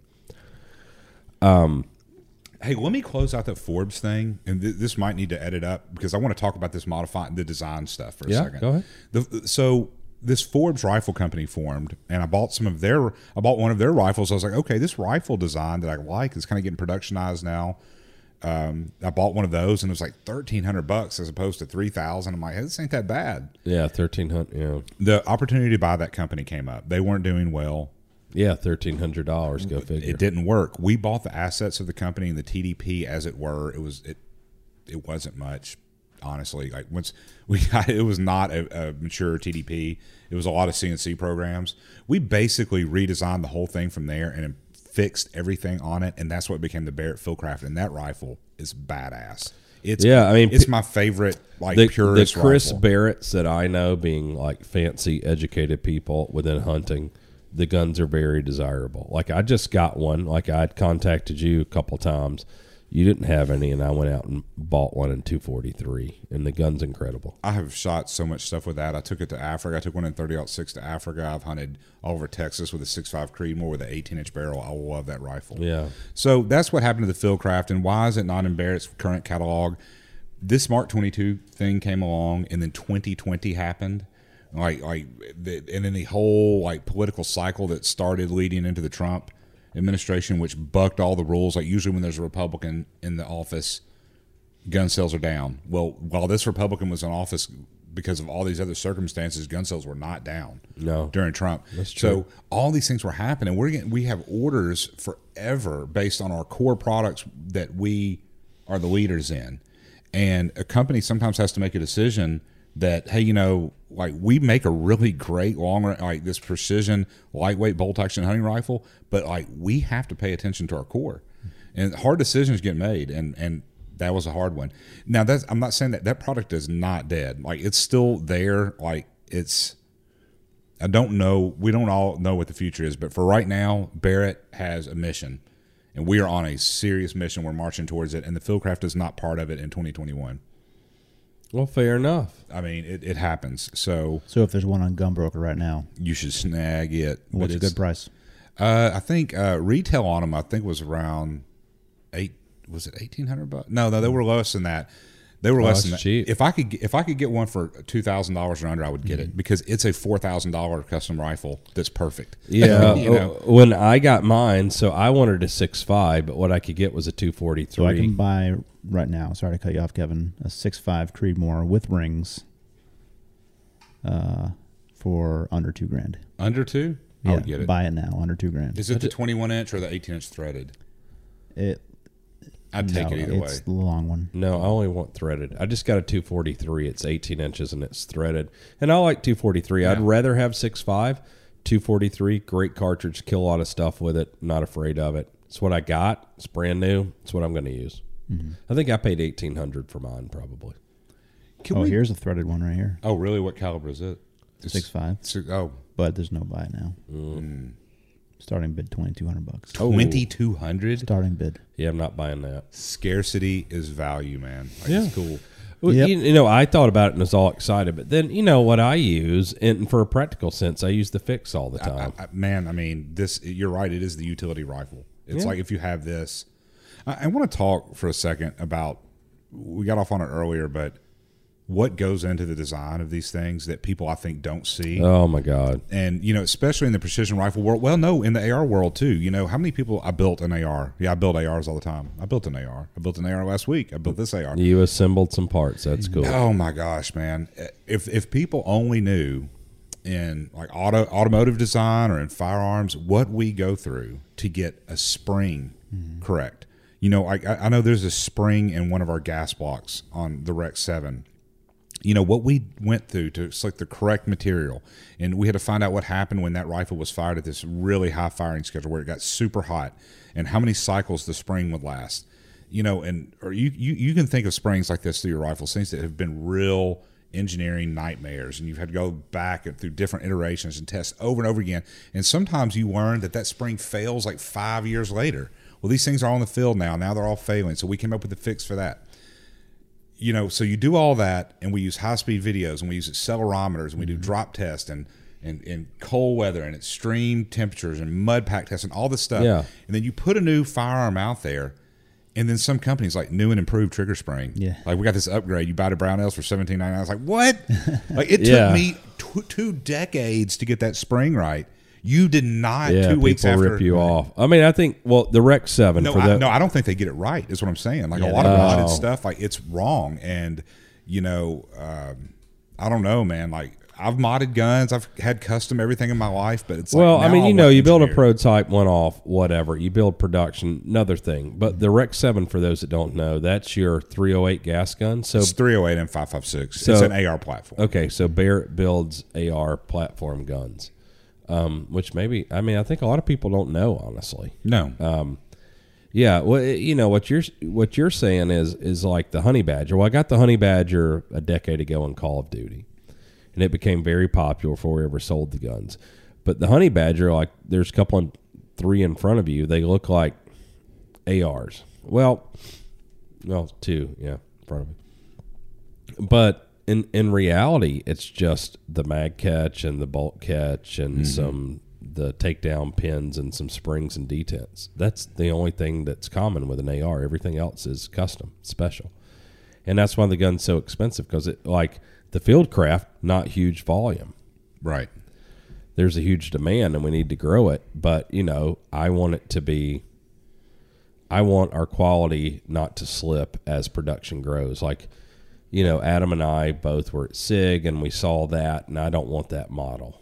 You know i, I want us to continue to build a brand a brand like barrett where you know 40 years which you guys probably still feel like you're in your infancy. It's how i always feel.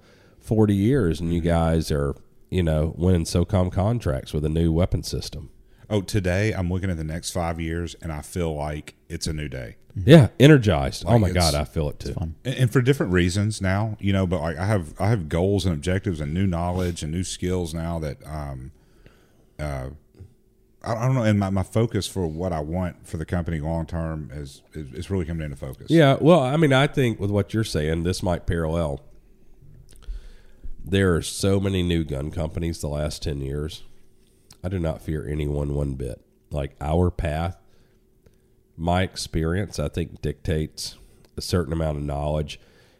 And I know our path forward for my strength, you know, the company's strengths, our assets, what we should do.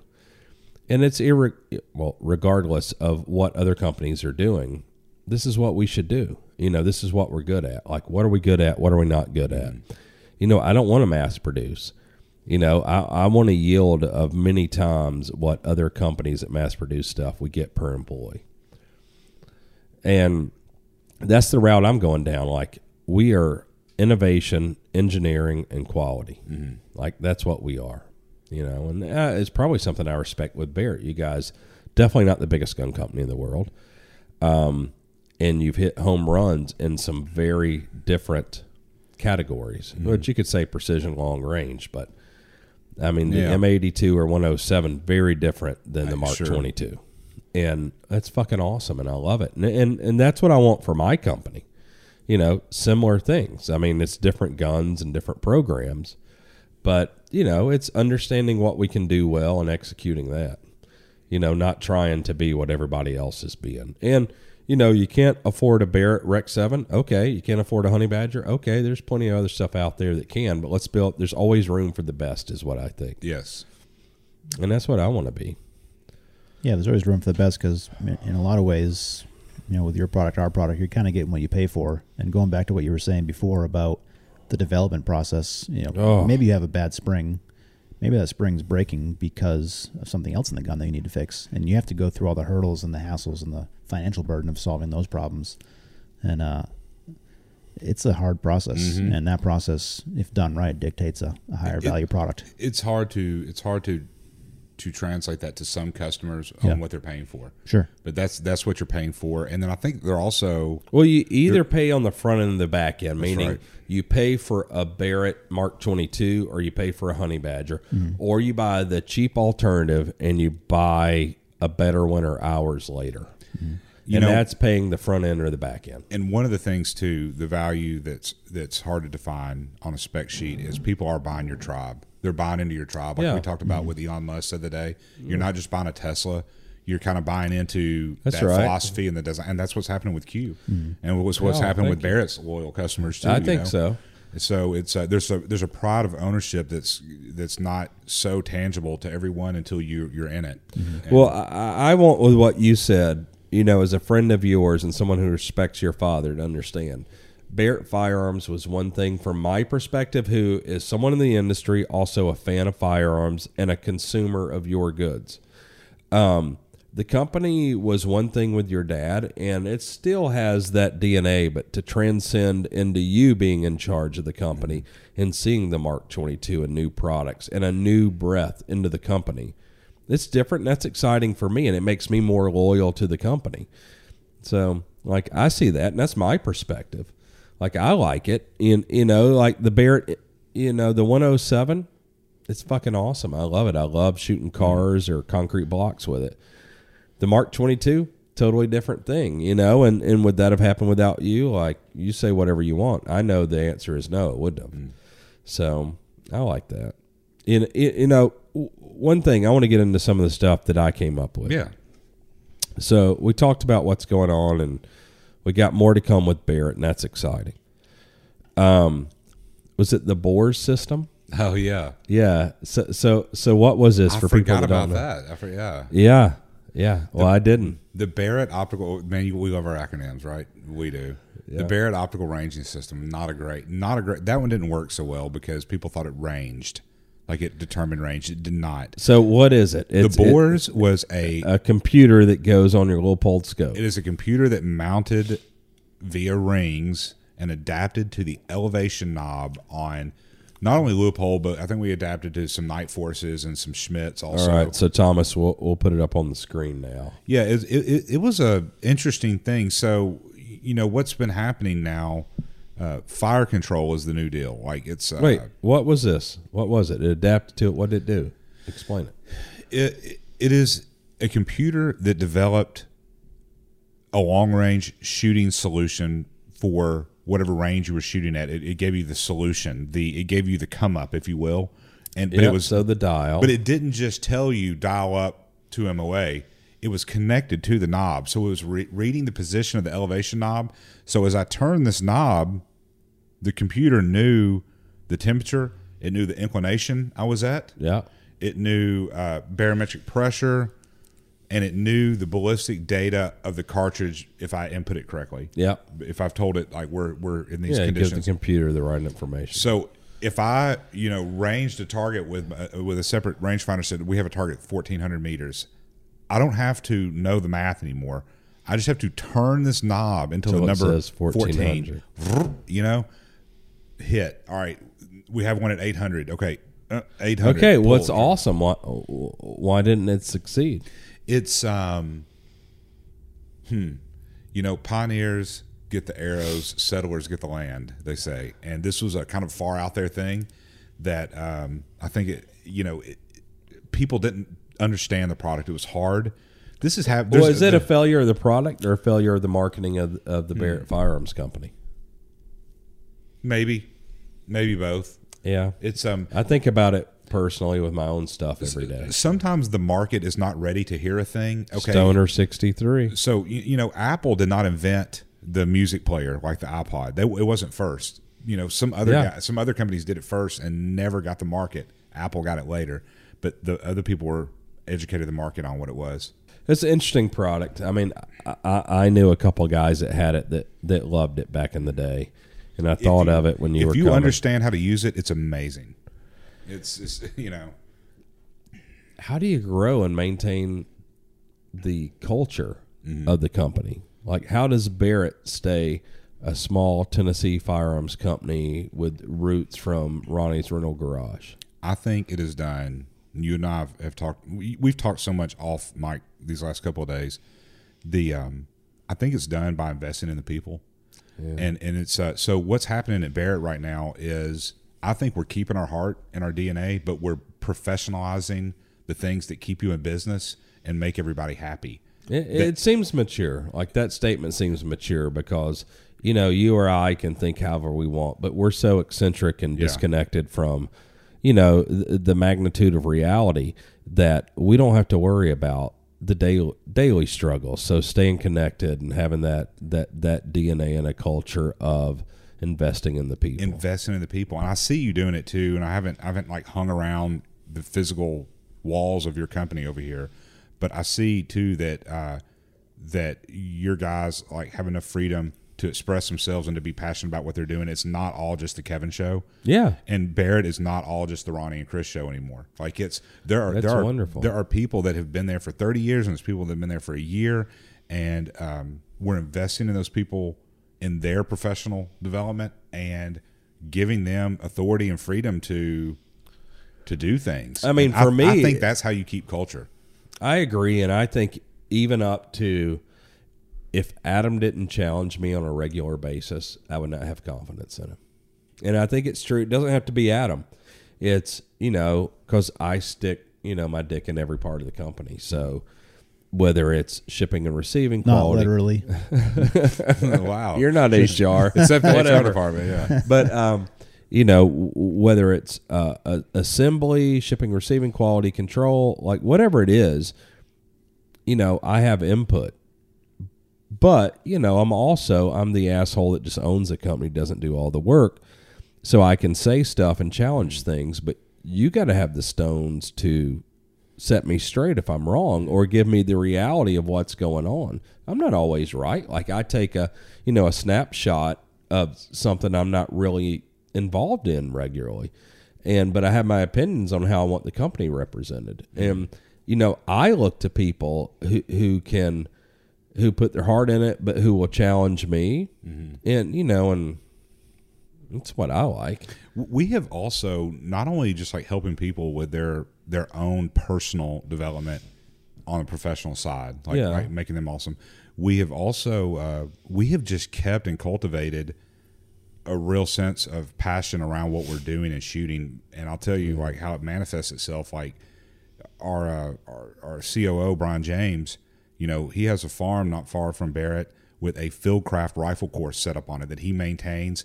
Like you're hiking through the woods, and like he Oh, takes so cool. He takes the entire commercial and professional end user sales team out there, and they compete against each other. And they like my whole the whole team. Like so, our you know the U.S. commercial guys. I think there's seven of them that cover the country. You know, every one of them can sling a rifle like nobody's business. They oh, train Oh, together. awesome. They're they're learning to train people to shoot, and so Yeah. like the, my guys are not salespeople. Yeah, Like, they're co- they're users that can tell you about the product. I mean, It, it, it's cool. Like for me, we were talking about earlier on a break. We're going to take everybody out and do a showcase of our products. Where I was exposed, you know, because we can get jaded about the products because Yeah. we're like hyper focused on it, and you know we're competitive. We want to beat we want to beat everyone, and we get hung up on it. And I was on a hunt this weekend, and our products compared to some competitors' products, and how we just demolish them. And I'm like, oh, you know, like I know these things, but it was good to see it. I'm going to take our entire company out to and reproduce what I was exposed to again this weekend because it made an impact on me. And it's like, imagine what it can do for them. Um, but yeah, I mean these these minor things, but I mean I think you said it best. It's like investing in the people, the personnel. yeah, Uh, and there'll always be people that aren't good fits, and you got to weed through that 10% of stuff constantly. But the rest of it, investing in the people is important. Yeah. Um, so you got a new car. yeah. What you got? Uh, the new Lamborghini Huracan Evo. Evo. it's the you had to one up me. It- well, I mean, it's I had the old one too. We all had the old one once. I'm over here in my Ford Whoa. Freaking Focus. But it's uh, like an ST or something, so you're good. Yeah, it's totally cool. So the Evo, how is it? It's amazing. It's got like thirty more, twenty or 30, 30 more horsepower than the You old one. You can't tell 30 more horsepower in a car that powerful. It was already too fast. Yeah, but this Agreed. one, this one, I'm, I've got a track event on March 20, March 23rd. I'm going to track this one, and They make a helmet that'll fit your head for the track. no What's faster, that or your Tesla? My Tesla smokes it by Yeah. like a full second. zero to sixty. Yeah, the Tesla's probably going to get it. Yeah, only because they limit the top speed. Yeah, the Tesla. I can haul seven of you motherfuckers, and we can outrun Chris. But I look so cool, man. you you do. You look awesome. Until you have to get out of it, and then like you roll. Then you look like Leonardo DiCaprio in that movie when he's all Falls out of That's, the car. that's- if you drive it somewhere cool, I have to have the valet meet me around the corner. I'm not gonna get out in front of all these people. Like you have to meet me over here, and I'll roll out onto the street. Yeah, that's cool. Um, So you said a track day? Yeah, on March 23rd. I went to Porsche driving school this year, and it was amazing during Yeah. COVID. And um, like I really got hooked on just like running on a track at high speed. You know, we we, we don't get to do dangerous stuff all the time anymore. we don't. And it feels. Uh, I mean, we'll, we, you and I both hang out of helicopters and shoot things. Did you have a, any kind of harness on? Because I didn't. It was just like a lap belt, Yep. and I'm like, wait a minute. I know I'm chunky, but I, don't- could probably slide out of this. I thought about it, and I was like, I even verbalized it to the guy I was with. I was like, seems sketchy, but I was like, it's almost a pirate death. I'm okay with it. Let's go. Yeah. I was just like, you know, if I die, like, I, I don't know, on the toilet or something, it's one thing. But if I die, like, shooting shit out of a helicopter, eh, Think of what that's going to do for sales. I know the book. great. The book would sell a ton. I mean, it'd be good. Yeah. So I don't know. That that is the other like most fun, dangerous thing I've done in the last few years. Are you into motorcycles? Man, I love them, and I went and got like I did the test for my license and did a training class, and I just can't talk myself into buying one. I keep looking at them. I don't. I'm not going to do it. Yeah. I'm not Yeah, it's it. sketchy. I don't want to eat Jello in a wheelchair for the rest of my life. No. Like I just No, You you know. what caused me to really get out of it was moving to New Hampshire. It's cold here for so long. Yeah. all the batteries die in my motorcycles, and I don't. Yeah. I'm too lazy to put them on tenders, and I'm just like got over it. So I ride a scooter, 150cc scooter most of the time. It's way cooler. It's I have. Well, I don't know. As I've gotten older too, and Yeah. um, you know, I've got like my dream woman. I don't like, like I ride a scooter. What do I care? I ride a true. scooter That's a and flip flops, and I ain't trying to impress anyone. And who makes fun of you? Because girls don't know if it's a motorcycle or a scooter. It's just dudes. Like, what do I care what you think? Like, shut the fuck up. so you think girls are looking at you on that and going, "Oh, look at that guy on a motorcycle." I think It's a girls. sweet ninja. I think girls, when it comes to me, girls never look at me and say anything. It's just, it makes no difference. Girls don't care. Like, I don't know. When's the last time you've been in a gas station without the Lamborghini and a girl comes up to you and like, hey, boy? no, that that doesn't happen. Never. That's not a Never. What do I care? I don't care, but dudes talk shit. Like, women, I don't. It's just like being in this industry. I say it all the time. Like, should have been in a band. Like, I got tons, and you probably too do too, but of like male groupies. Like, cool. You don't have to be in a band. You just have to get that hat and carry a guitar case. Oh, that's a good point. Done. Zac Brown. You look like a rock star. I got to dress better though. You're snazzy with I- the dressing. Man, I have had I've like had people in a line to take selfies in Nashville before, and this one guy was like, "Man, I saw you in Florida two weeks ago." I was like, "Dude, thanks, man. Thank you so much." You look like Zac it. Brown. That- dude, you're why we do it. You're why we do it. I mean, it's all about you guys. That's awesome. Well, I I don't even you up I don't even know who he thought I was. I was I never even asked. I just lined up. To, I was like, "Man, I thought you were Zac Brown. I picked you up at the airport. Yeah. All right. Well, man, hey, dude, thank you so much. thank y'all." And you know, I don't care if I have to bribe you with a podcast and tell you to come build a gun, get to hang out with you and discuss this stuff. You know, it's important because like all these noobs, they need to know what's going on, and it's so fun for me to like relive some of this. So I don't know. I appreciate it. I, I appreciate you asking me. You know, we did this kind of last minute. Yeah, And that's how I operate. You know, Papa's a Rolling Stone. I mean, don't don't ask me to go six months from now. But you're like, hey, on Tuesday, would you? I know. I asked you six Alpine? months ahead of time. Let's go to Africa on a hunting trip. Oh no, no, no, no, no! I've got uh, I've got an appointment. Worth every penny.